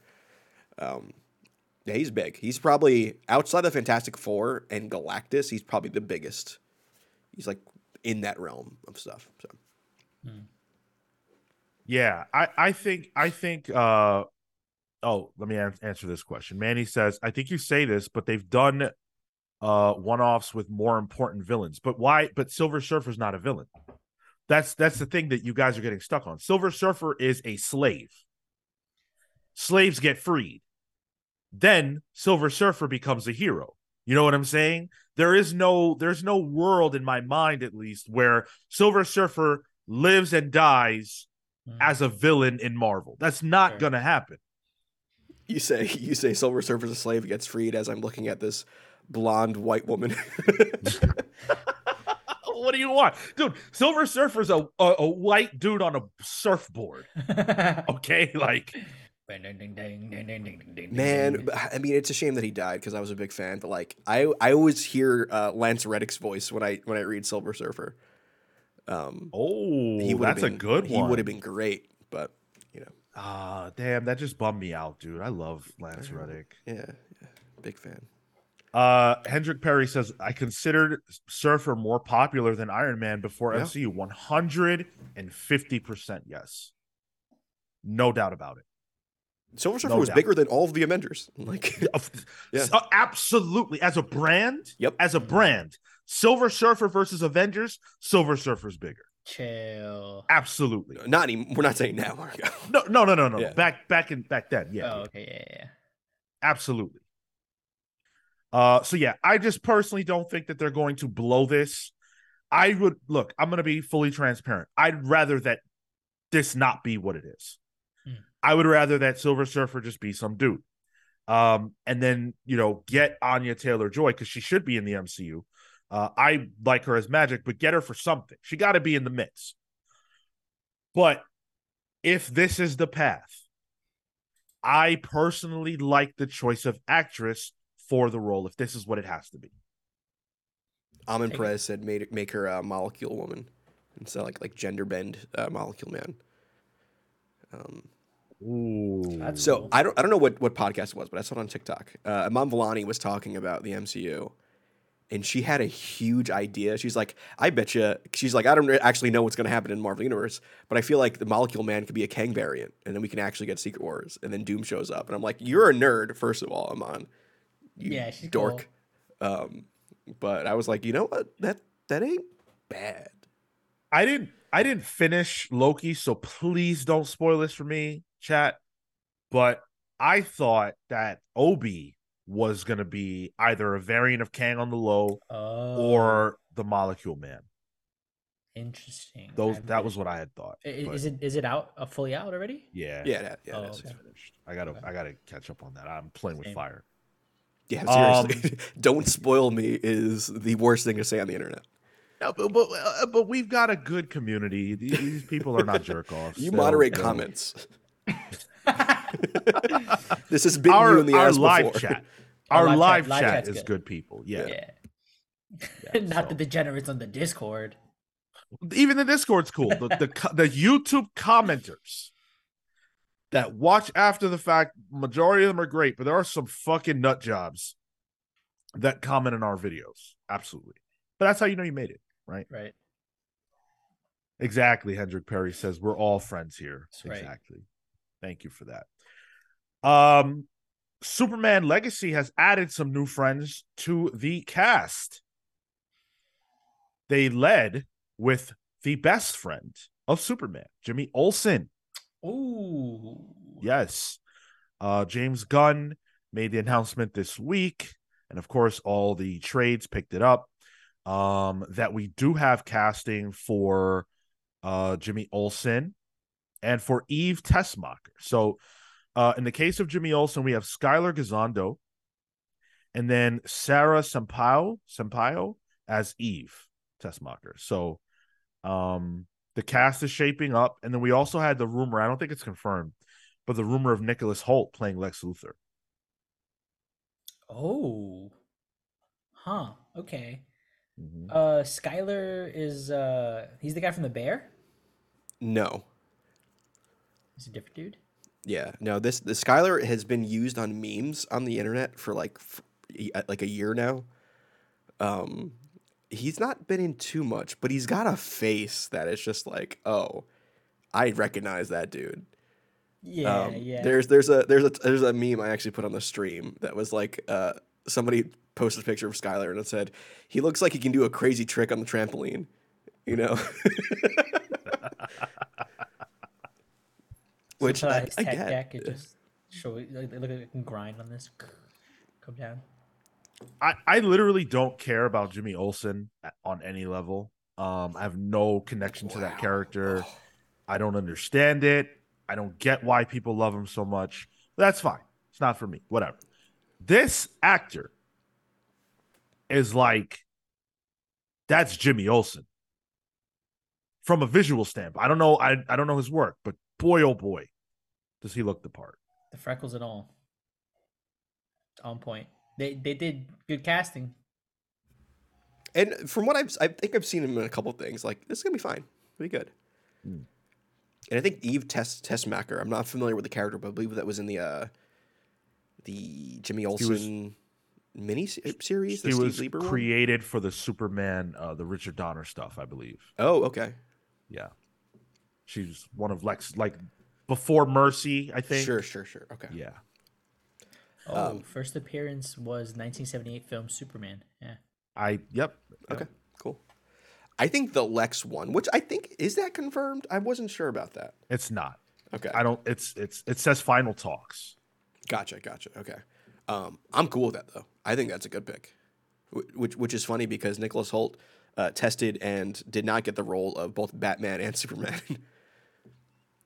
So, so I just think thematically he might have some built up frustration in there that needs to come out in this Lex Luthor role. They gave him the inspiration already. Yeah. I love that casting. Um, I I like Nicholas a lot as Beast. Um, I thought he brought a lot to that role and was allowed to do a lot in those movies and show both sides of the character. Um, so I do appreciate that. And then also, like, does it give me Superman vibes or, or Batman vibes? Absolutely not. But you shave his head, give him, you know, give him an edge. Alex Luthor, sure. I like it. And then also, what do we get? A Superman and a Lex who are contemporaries, right?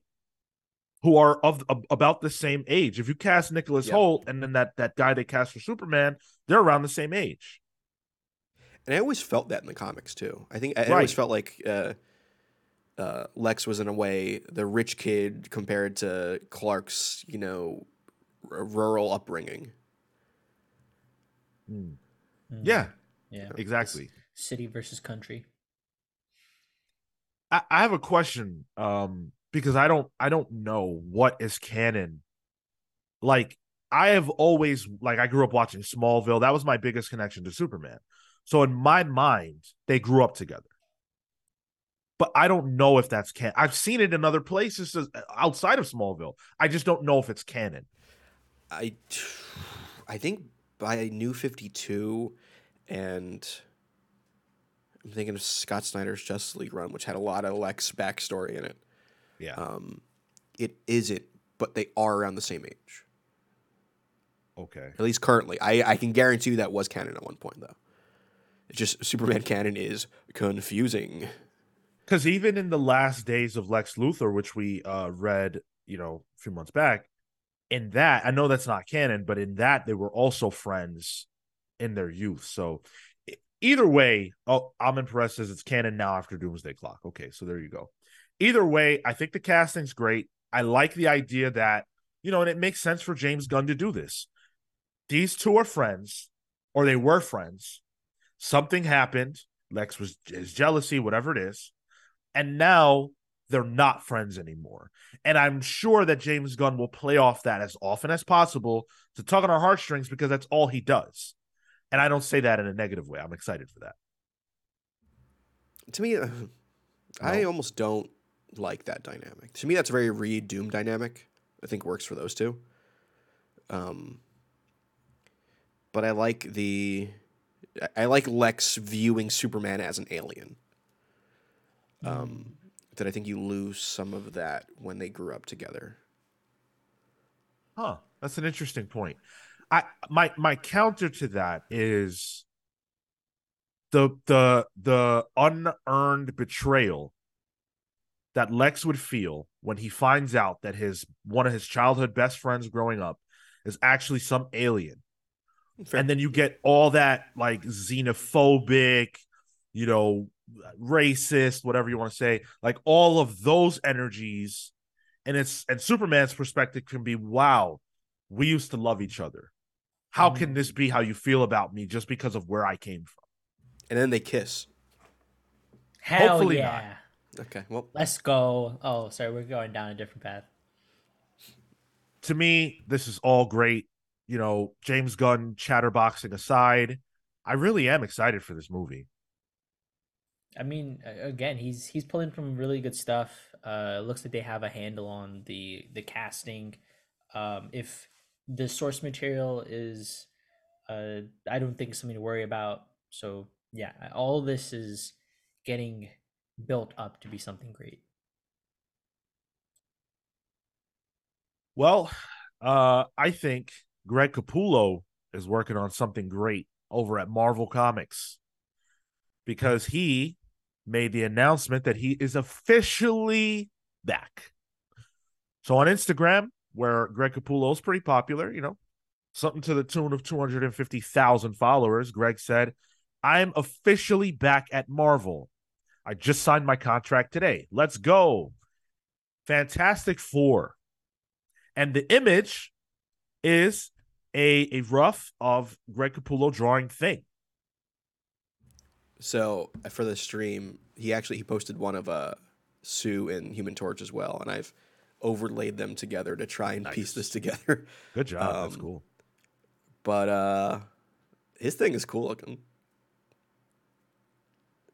there's a, a good craggliness to him. Yeah, he has those like jagged lines. Yeah, it's like slate rock. Yeah. Mm-hmm. And mm. If he gets a good inker on top of him, it just helps accentuate those things. His pencils are fast and loose, but somebody to rein him in a little bit. Who who's this Batman one? Glapion. Yes. Yeah. Yep. Uh, wasn't that the colorist? Or yeah, yeah, yeah. Does I don't even know that Greg has an inker. Mm. Um, because Gla- yeah, you're you're right. Glapion is the is that the is color. the colors, right? Yeah. Maybe I don't know. Yeah. Um. So this is, I guess, I guess it's not technically a confirmation that uh he'll be working on Fantastic Four in like a an ongoing sense of the word. But Fantastic Four does feel like it's in a limbo state. And you know, it's got a run that's going on right now. Um, I think Ryan North is the writer. And that's, you know, I'm sure it's good. I haven't really checked into it too much. It's good. Okay. Yeah, I like it a lot actually. Yeah. It's real one and done stuff. Right. But that doesn't tell that doesn't feel like okay, this is a permanent thing or we see this ongoing for many years. I think Fantastic Four is due for a reshuffle. Don't know who the writer will be. Greg Capullo makes a lot of sense as that artist. Um, I don't know. I'm I'm I, I don't have issue with the selection and looking at the art. It looks good, but maybe I'm just so used to the the idea of Capullo living in like this darker world because of Batman and some of this DC stuff that the the brightness and maybe family orientation the uh of Fantastic Four feels a little dissonant. Um, but the art looks good. So I I I'm gonna need to wait to see like, like the full product to be excited about it. But out out the gate, it looks like a bit of a style mismatch. Hmm. What do you think? He should be on like Wolverine. I see that more. I see that more than yeah, than like a Fantastic Four, even or maybe even more than a Spider Man. You know, I, I see like those action oriented, a little more um fighty books. See, I don't. Avengers. Yeah, I don't mind him on Fantastic Four. I think it could be fine. Uh, I just don't see it happening on Fantastic Four because he's already posted about it. um, I see it more being like he starts off doing a series of variant covers. Ugh. Um, and I think this is probably a Fantastic Four variant cover for something. Sure. Um, where he kind of does like the he does all the the characters right off the bat, just in cool covers. Um, and then I think he's probably secretly working on something at Marvel. I think maybe an X Men relaunch could be huge. Um, because having a huge established name on X Men for a relaunch could be big. Um, but I don't see him showing his cards in a series of uh, sketch, uh, uh, quick, you know, like a quick post on on Instagram. Um, right. And also, I'm really liking that Ryan North one, so I don't want that to end. So that that X Men idea though, that's good. I could see that. Yeah, how do you follow up Krakoa? You get a big team. You get Gail Simone and Greg Capullo. Um, I don't hate that. Yeah. Uh, I. So so Greg has said that you know he's older now, right? I think he's in his sixties, and you know his career is winding down, and so he only wants to work on projects that are genuinely exciting and flex you know a muscle that he really hasn't been able to flex. Makes a lot of sense why he jumped ship from dc because he drew everybody. Hmm. but it's not as if greg capullo didn't work at marvel before. So there are certain things that he's already done and it'll be interesting to see how willing he is to retread ground. I don't know his marvel career but i have a feeling he didn't do fantastic four. Um so i would welcome it but i also agree with tyler that he probably isn't you know he, he's probably not like giving us this information via his Instagram. Sure. Yeah. Gotta wait for the official announcement. Get that press release. Yeah. Uh Amin Perez says I was a little burned out by his art on death metal, but happy he's back. Yeah, and I, I I think um I think he like I said, I think he was probably burnt out on his art from DC. Like yeah, there's only so many there's only so many devil horns you can draw. You can fit into covers of books and use the characters to you know make that symbol out. Like you gotta flex. And I, i'm excited to see what greg's gonna do at marvel with different characters. Yeah. The variety is gonna be cool because he's been in with the dc dc stuff for so long now. Like i, I associate it i associate his art to new 52 like I think of New Fifty Two, and he's one of just the creators that pops up. Oh yeah, that's right, hundred percent. You know, going back twelve years, yeah, thirteen years. I think of Spawn. Spawn yeah, said me never on the show. right. The what? I've never heard of that book. well, uh, we love Greg Capullo's art. Lots of people love it. You won't be able to replicate it though through Chat GPT at least, because there are new policies in place that will not allow Chat GPT and others to replicate and copy, steal art styles.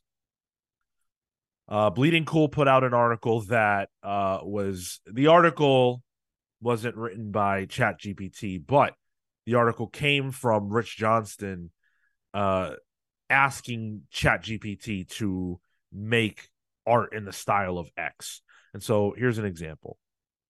Uh, quote: When when asked to to make a, an art a, a piece of art in the style of Jim Lee, quote: I'm unable to create images in the specific style of Jim Lee due to content policy restrictions. However, I can still generate an image of a caped crusader with a general comic book style.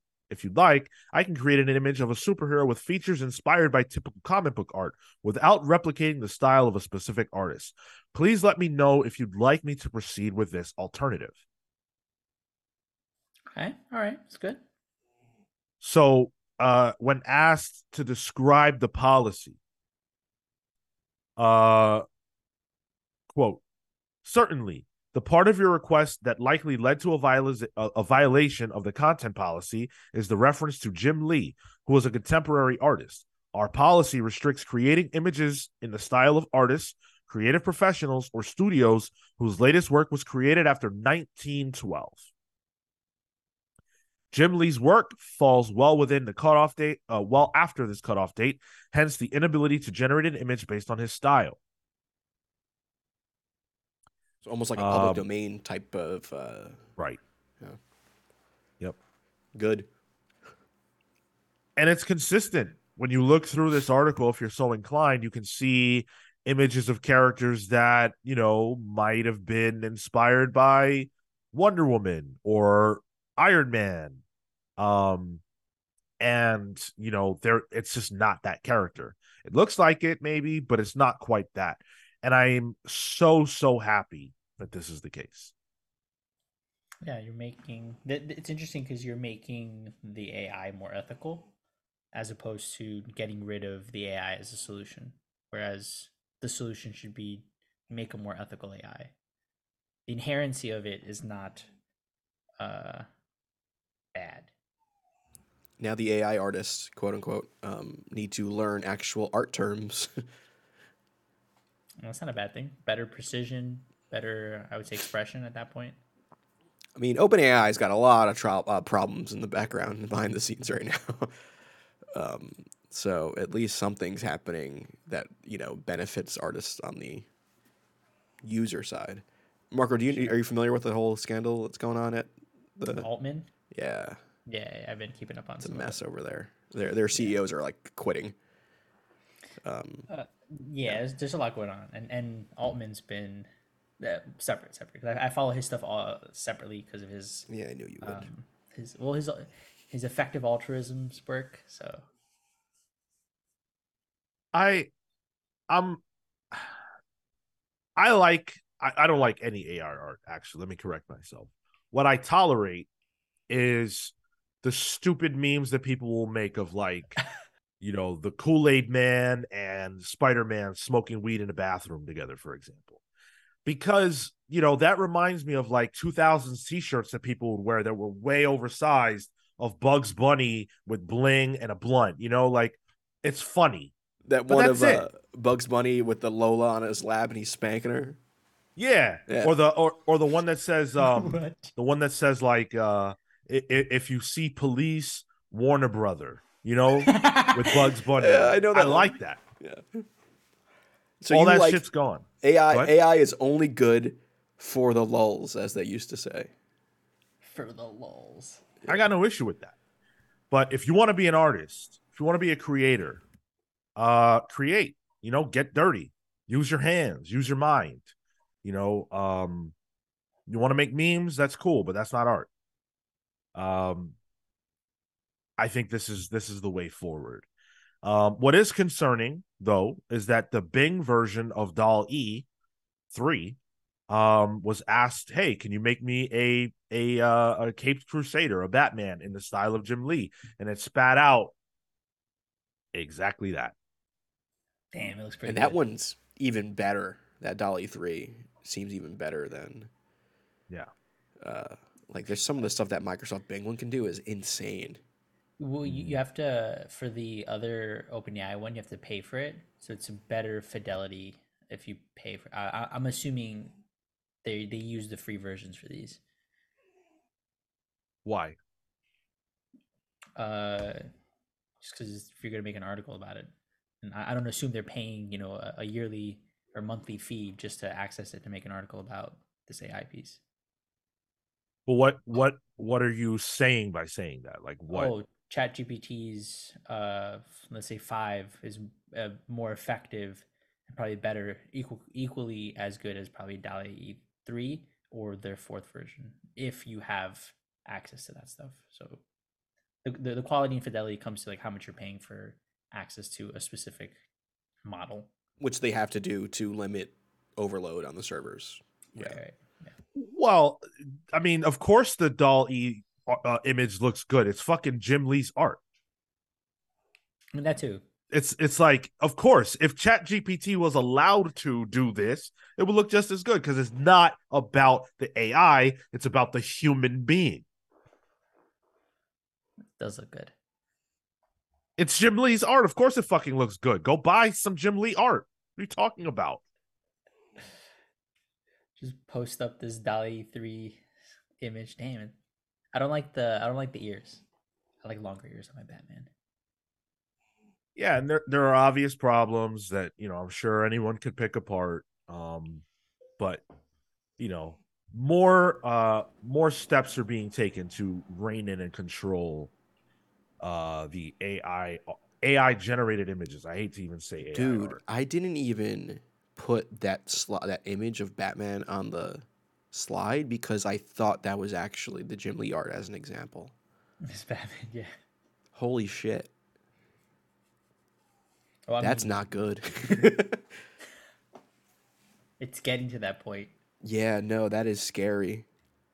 But that's Especially, why we need the regulation. Yeah. That's why yeah. we need it. We need it for art, but we also need it for for for people. We need it to protect um deep faking and things like that. But of course, our politicians are all, you know, um, 80 something years old and don't know about any of this shit. What is Wi Fi?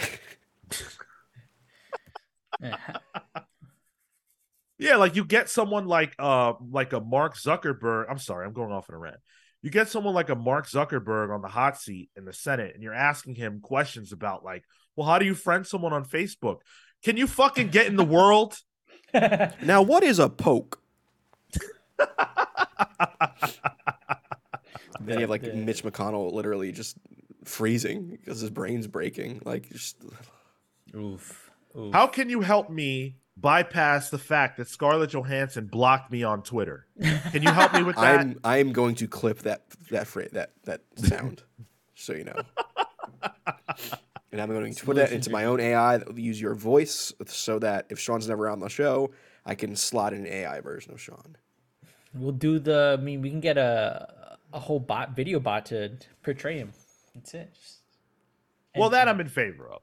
Oh, okay. if you want to, if you want to AI me, yeah. you can do that because yeah. we need a host. So if I die, or mm. you know, if I if whatever, then sure, yeah, I'll carry me on in it through AI. Please I don't do. like this Black Mirror episode. Don't like it dude, get listen, get a body, right? Get a body, sit it right here.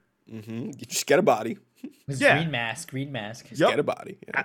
Just present me to the people. I love it. I'll just call Bean. Yeah. My that, clone. You know, that that's Sean's AI uh, duplicate is just Bean.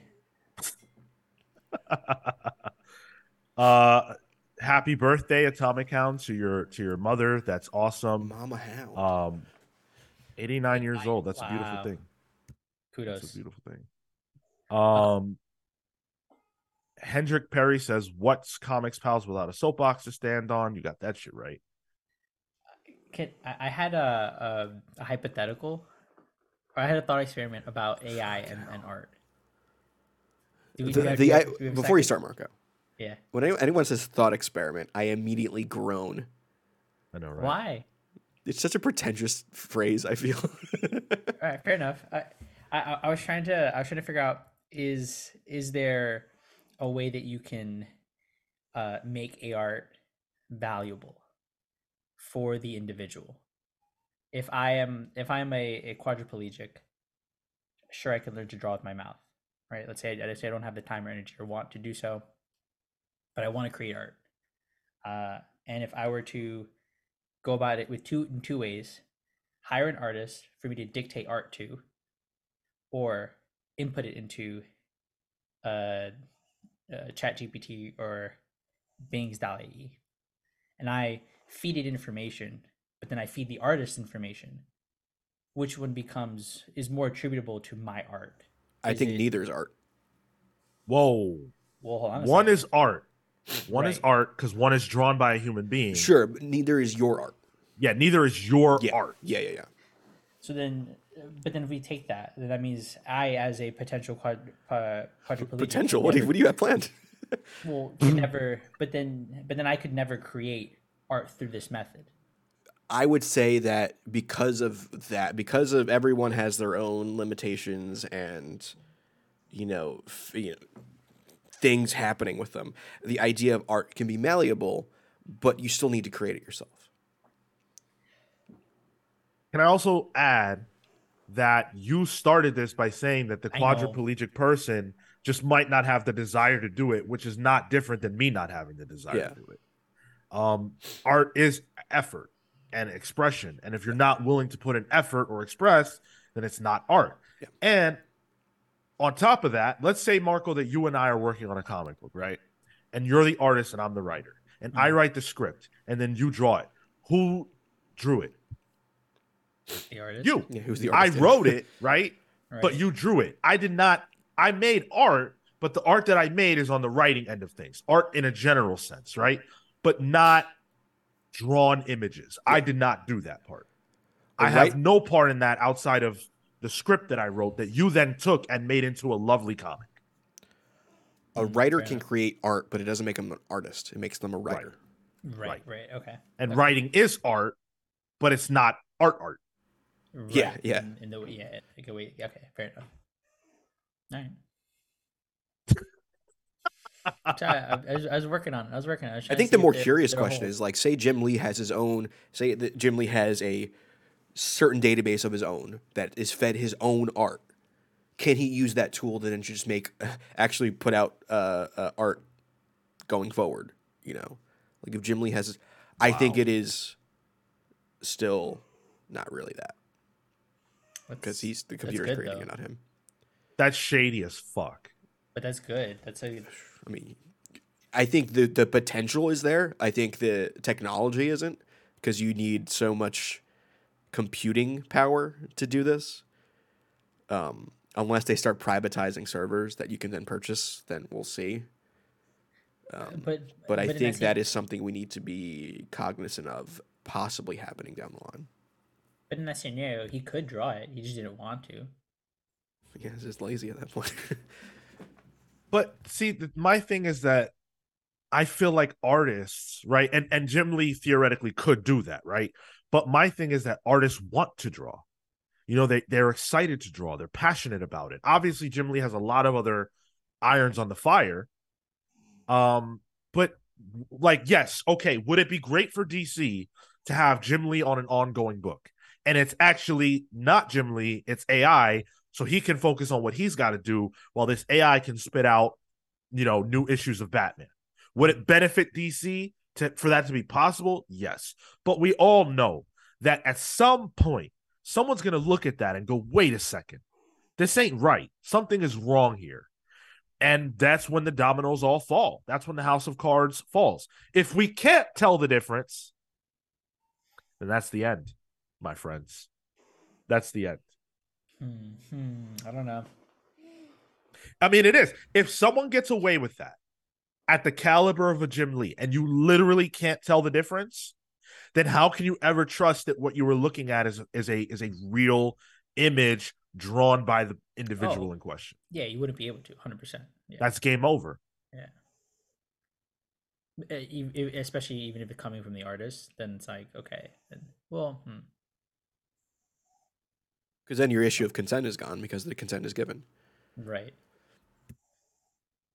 The issue of consent is gone, but I I didn't consent to viewing that. I I want art that was created and crafted by the creators. The same way I don't want to read a comic book that's AI uh, with an AI generated script.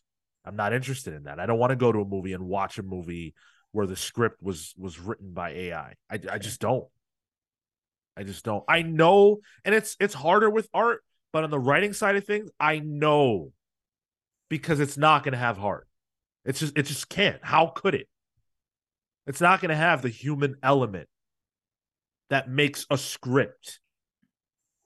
That's crazy to me though, because a human is interact is having a process in the experience, regardless of the the tool that is outputting. We just have a fundamental disagreement on what creation is then, because like when I yeah, yeah, when I use a K cup to make a coffee, I'm not brewing, you know, I'm not brewing that coffee. I'm making a coffee. A, a coffee is coming out, but uh, the machine is doing it all. But you're making coffee. Sure, and I drink it, and it's shittier than most coffee because it's going through that process.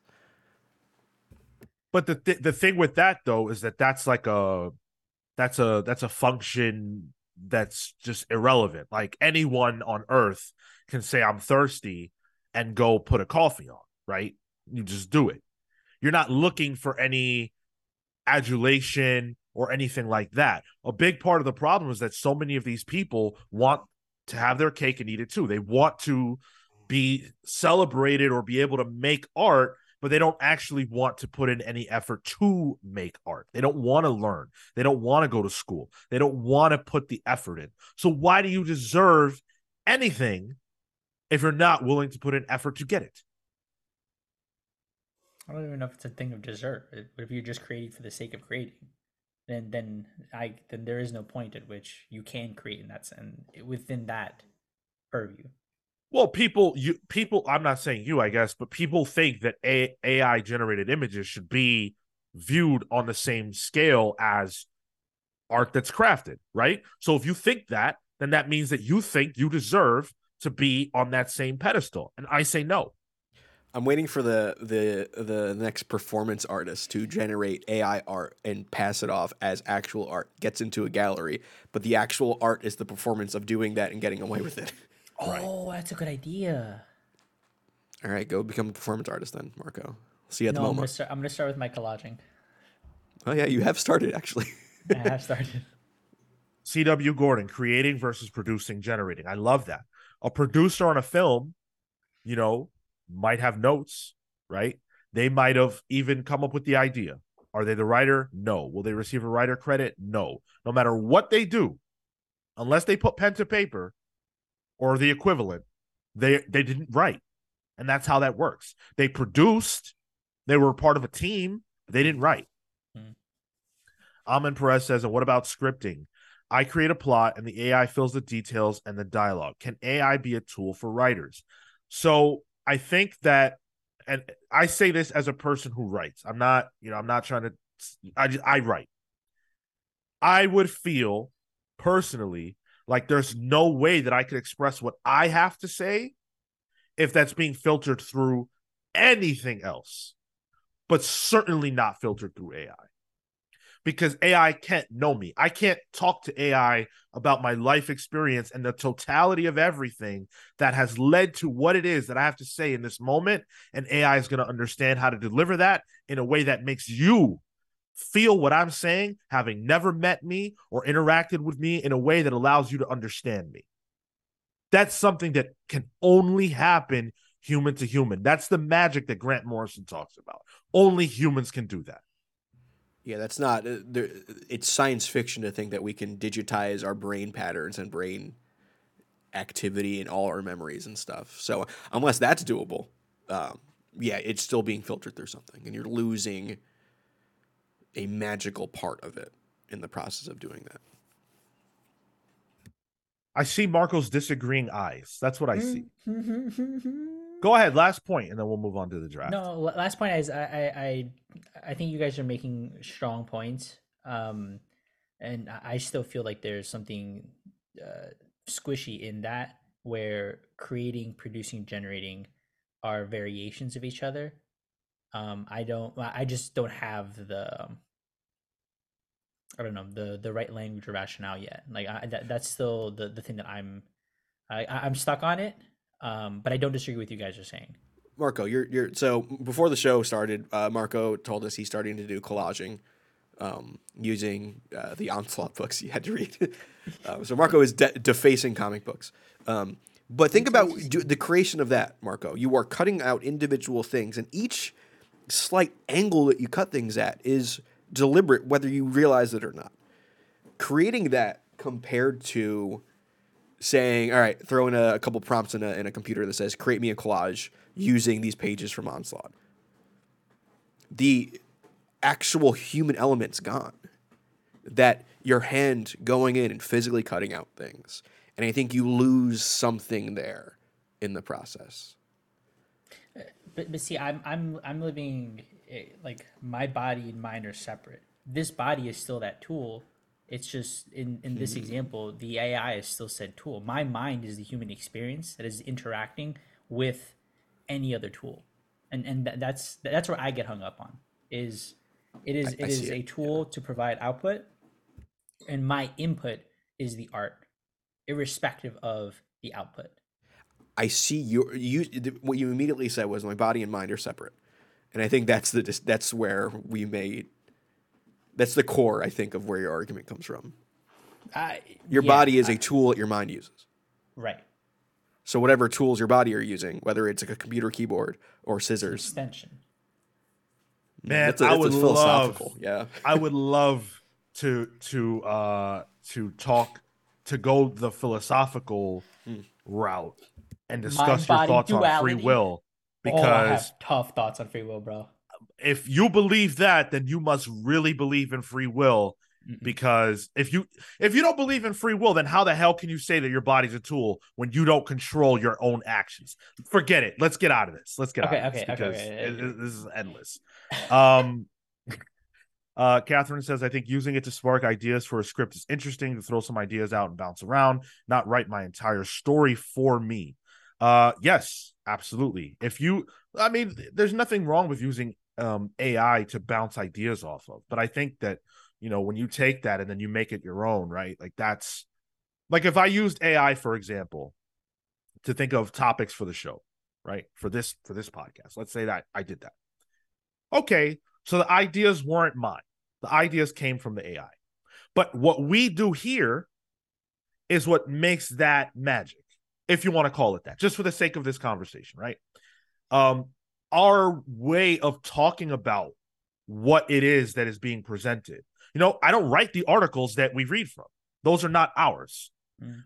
but we make it ours. We repurpose it through these conversations or the unique angles that we might take. But if all of us were replaced by AI and the idea came from AI, would you still like the show?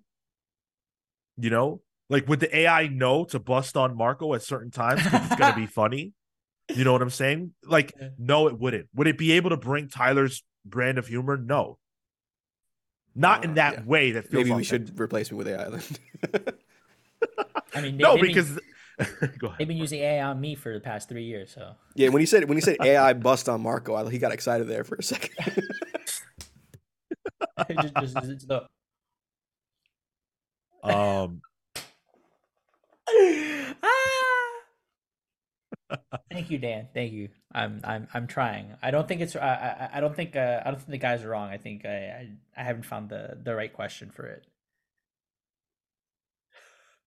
All right. Well, let's dive into the non AI generated draft idea, which this week is a non super powered hero draft.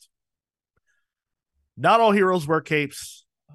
Not all heroes have powers. And those are the heroes that we are celebrating today. Those heroes who have to kick, punch, and jump their way through trouble. And they do it without any help from a super soldier serum or being an alien or anything like that. Right away, I'm establishing a caveat. Okay. Each one of us, we're going to do five because I think we do five. Each one of us is only allowed one member of the Bat family. Okay. Okay. Good. Just so that this doesn't become a Bat Fest. One each. Yeah. I was literally going to be my question. Just like, we'll wait. so you guys know the drill. Uh, we will, I will roll my handy dandy dice. Uh, that did me no favors last night at card game night. Um, Damn. Yeah, I know, right? Hopefully, I'll have better luck here, and uh, we will we will go over the draft. Who wins is determined by you guys. I will now roll first for Marco. Give it to me, baby. That's a six. Ooh, good. Now for Tyler, that is an eight. Oh. And for me, that is a three. Yikes. So the order will be Tyler, Marco, myself. My dice still hate me. I'm trying to figure out what I did wrong, but whatever. As my cats are fighting, one second. Uh, uh just g- give me Batman. I'm gonna go uh, break up this fight real quick. There you go. Yeah. Batman, it is. Uh, give me Jimmy Olsen. Okay. All right. I like it. Uh, give me Nightwing. Oh, Nightwing's good. Nightwing, uh, and this is a weird one. I and I actually don't know the answer. So right now, Shang Chi in the comics has the Ten Rings, but before all that, wasn't he just a, a, a martial arts guy? Did he? Does he have powers? He doesn't have powers. I don't. I don't even think, think with the Ten Rings he has powers. It's just it's an no. object. But don't the Ten Rings empower him? Right. Yeah. That, that doesn't like Tony Stark would not be an answer to this. Oh damn it! You picked Tony Stark is Iron Man. right. Okay. So I would say Shang Chi, but without the ten rings, just Shang Chi, the way he was before, with no powers. I think that's fine. Make that argument, yeah. but then you can make that argument about Iron Man before he put on the suit, which is but he was a hero before student, he put yeah. on the suit. Shang Chi's oh. Shang, oh. the Ten Rings is new is from the movies. I'm talking about, you know, oh, okay, Deadly okay, Hands gotcha. of Kung Fu. Yeah, yeah, I see. Okay, and his power was just that his his father was Fu Manchu. um, yeah. Um. All right. So Marco, you're up. Hmm. Uh, Wildcat. Ooh, there we go. That's a good one. By the way, should we do villains? Do you guys? I think, think we can throw need... villains in here. That's all right. fine. Let's. Yeah, yeah yeah cool. Sure, why not? Yeah. Can't think of anybody. Uh, all right, Lex Luthor. mm, that's good. All right. Uh, and, and super time. intelligence is a power, right? So then I guess Tony would have to count. If we're gonna count Lex, then Tony would have to. Yeah, because Lex has a suit too. Because mm, I think yeah. Tony counts. He's just a really smart guy. But he's not just a really smart guy. Like Tony Stark in a fight by as the man is worth nothing without Iron Man. He could be the guy in the chair, I guess. Yeah. But he's a super genius. Yeah, but what's he doing against Thanos without well, well, yeah, the Iron also, Man suit? What is super genius? Is it a genetic mutation? Is it, you know, right. yeah, cosmic yeah. rays? Like I would say Reed Richards pre cosmic rays would have counted because he wouldn't have stretchy powers, but he's just really smart. But he didn't right. And also he didn't exist before he had powers in the right. sense that he wasn't a comic book character. Neither was Tony Stark. Lex, I guess, is different because Lex has he doesn't have powers and he's existed without the suit. You know, yeah. so I, oh, I'll I'll say Lex is valid. Okay. And then you have another one. Oh, I have another one. Okay. Um, give me. I'll take Lois Lane actually. Oh, that's good. Yeah, no right. argument on that one. Uh, I'm gonna do Abby Arcane she she's a avatar of like death now, isn't she?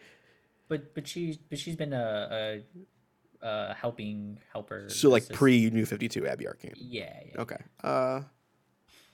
Yeah, her dad was one of the powers. Right. I'm gonna draft Kingpin. Ooh, mm. that's a good one. That's good. And get my yeah, got my back character. Um hmm. I'm gonna go with Moon Girl. Yeah. Third third or fourth smartest in the MCU? Yep. Does she come with her devil dino? That's what I'm talking about. I need that devil dino. I mean, he doesn't have superpowers. He's just a dinosaur. That's fucking yeah. true. You got and, a point there. Yeah. And I don't think they uh like the original Moon Boy and Devil Dinosaur had like a magical mind connection. Um, I don't think uh, uh, Lunella and Devil Dinosaur do. I think she just has tech for it. Um, okay.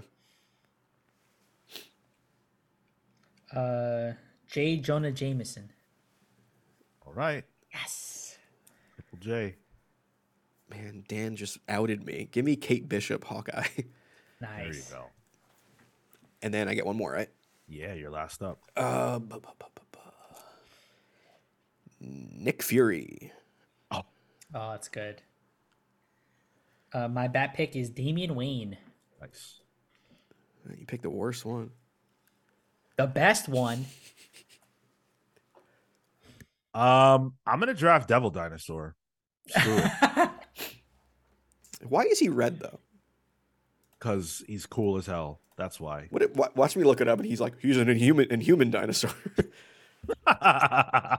better not be. I got a backup pick, but better not be. Uh, Marco, you've got. Oh no, you're done. No, I'm done. Yeah. Oh, that's you, it. Yeah, we're done. Yeah, wow. We're okay. Uh, so Tyler will tell me if I need my backup pick. You do. Devil Dinosaur has superhuman strength. Okay. Yeah. All right. Sorry. So that's okay. Tyler, let me ask you a question now. Which Nick Fury did you draft? Oh, I'm picking uh, original Nick Fury. You can get his son. All right. So you went with white Nick. I'm going with black Nick. and I'm and and in my note, I'm typing Nick Fury black and for you it's Nick Fury White. So we're getting into Pokemon territory. Uh, hey, so L- Lunella's this, good too. I just double checked. She has genius level intellect. I think that's what we're talking about here. That's a good way of putting it. Right, and that's the, you know that's uh, I think in real life that's a superpower, but in the comics it's not. Uh, so Tyler got Batman, Lex Luthor, Lois Lane, Kate Bishop, and Nick Fury White. Uh, Marco got Jimmy Olsen, Wildcat, Abby Arcane, Triple J, J. Jonah Jameson, and Damian Wayne. And I drafted Nightwing, Shang-Chi, Kingpin, Moon Girl, and Nick Fury Black. I don't know why Kingpin's there, but he's got a lot of money.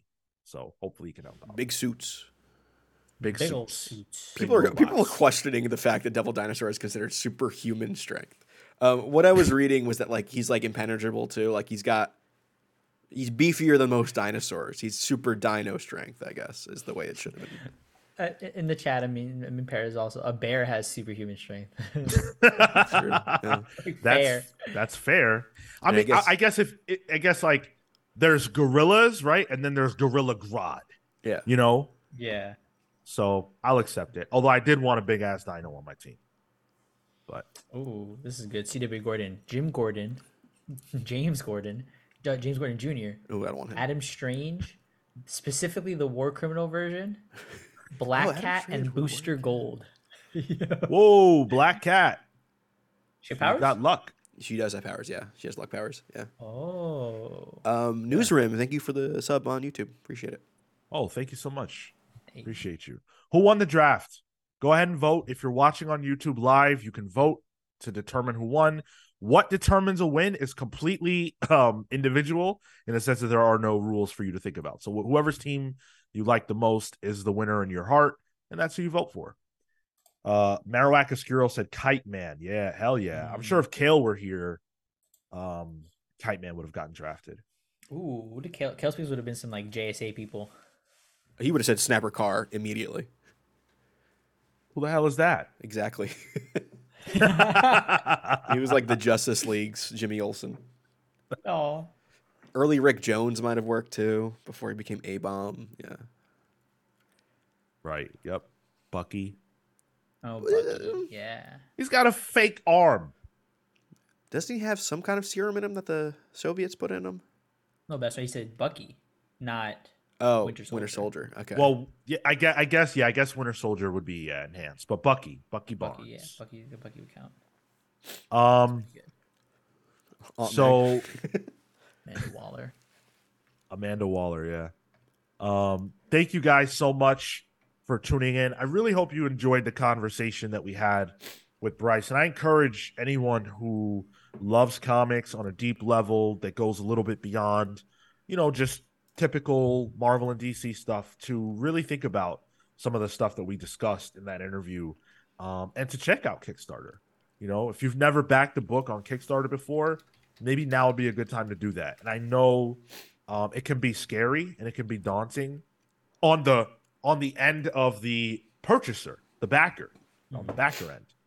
But I'll say this: most of the time, creators, a large majority of the time, creators are not out to screw you over. They want you to get their books. You know, they want their creations out into the world. So, you know, if you find a creator who's has who, who has a few successful Kickstarters under their belt and you like what they're putting out there, chances are if you back it and it fulfills, you will get what you what you paid for. So, um it's definitely worthwhile to check out Kickstarter and uh you know, consider consider backing some projects. While you're in the spirit of considering and backing, how about you back your boys? Uh, we're on patreon.com slash the comics pals. They don't have a Kickstarter section for what we do over here. Uh, but that's okay because you guys show your love and support to us every single week, and we appreciate it very much. So thank you to our patrons. Thank you as well to our channel members who have been fantastic in supporting us. Um, it's still a new initiative, but we've got a lot of videos behind the paywall and more to come. Um, some of those will be uh, shuffling out so um, you will get a taste of what we've been putting, uh, you know, on the channel membership side of things, and you will be able to see that you know we've got a lot of stuff cooking right now, a lot of stuff. So thank you for for checking that stuff out. Uh, watch this show live every single Saturday at 10 15 a.m. Eastern. Uh, and Thursdays at 6 p.m. Eastern for Pals Pulls, vote in the listener pick poll, uh, which is up right now. It's up right now. It's been hotly contested. That's right, but, baby. Uh, as of what I see right this moment, Luke Cage, Gang War, and The Flash number three are tied, and that's a fucking shame. Yes. Luke yes. Cage should definitely be winning. But thank you to everybody who uh, wanted to put their support out for The Flash, the right book to listen to and want to read this week. Because uh, you know damn well Sean didn't put it on the list because he wanted to not read it, and I want to. I'm making my campaign. Don't credit. Don't credit your campaign. We got a retweet from Mike Deodato. That's the reason why we're gonna. I'd like to credit my efforts, uh, un- undubitably, solely. You know, Marco, hmm? I was gonna let that that slide. I was, but on Pals Pulls this week, we're gonna be reading Titans Beast World. Do you oh. fucking think that I want to read Titans Beast World? Do you think that I wanted to sit through six issues of Avengers? No, no, I didn't.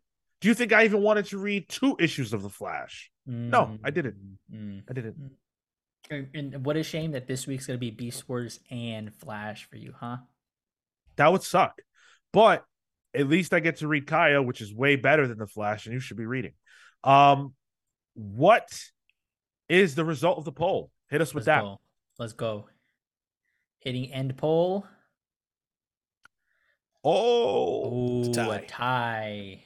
Wow, a tie. So uh Tyler and I tied at 42% of the vote, and Marco coming in with a slim 14% of the vote. And Kale with zero. Even and Kale, slimmer. the perennial loser. with 0% of the vote. Uh, thank you for voting. Appreciate it.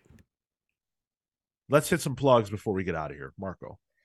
Thank you so much for listening to another episode of the Comics Pals. You can follow me at Mr. Marco Animoto. That's, I'm not going to do that. Um, and come talk to me about, uh, you know, Swamp Thing stuff. uh, anime, One Piece. Thank you very much.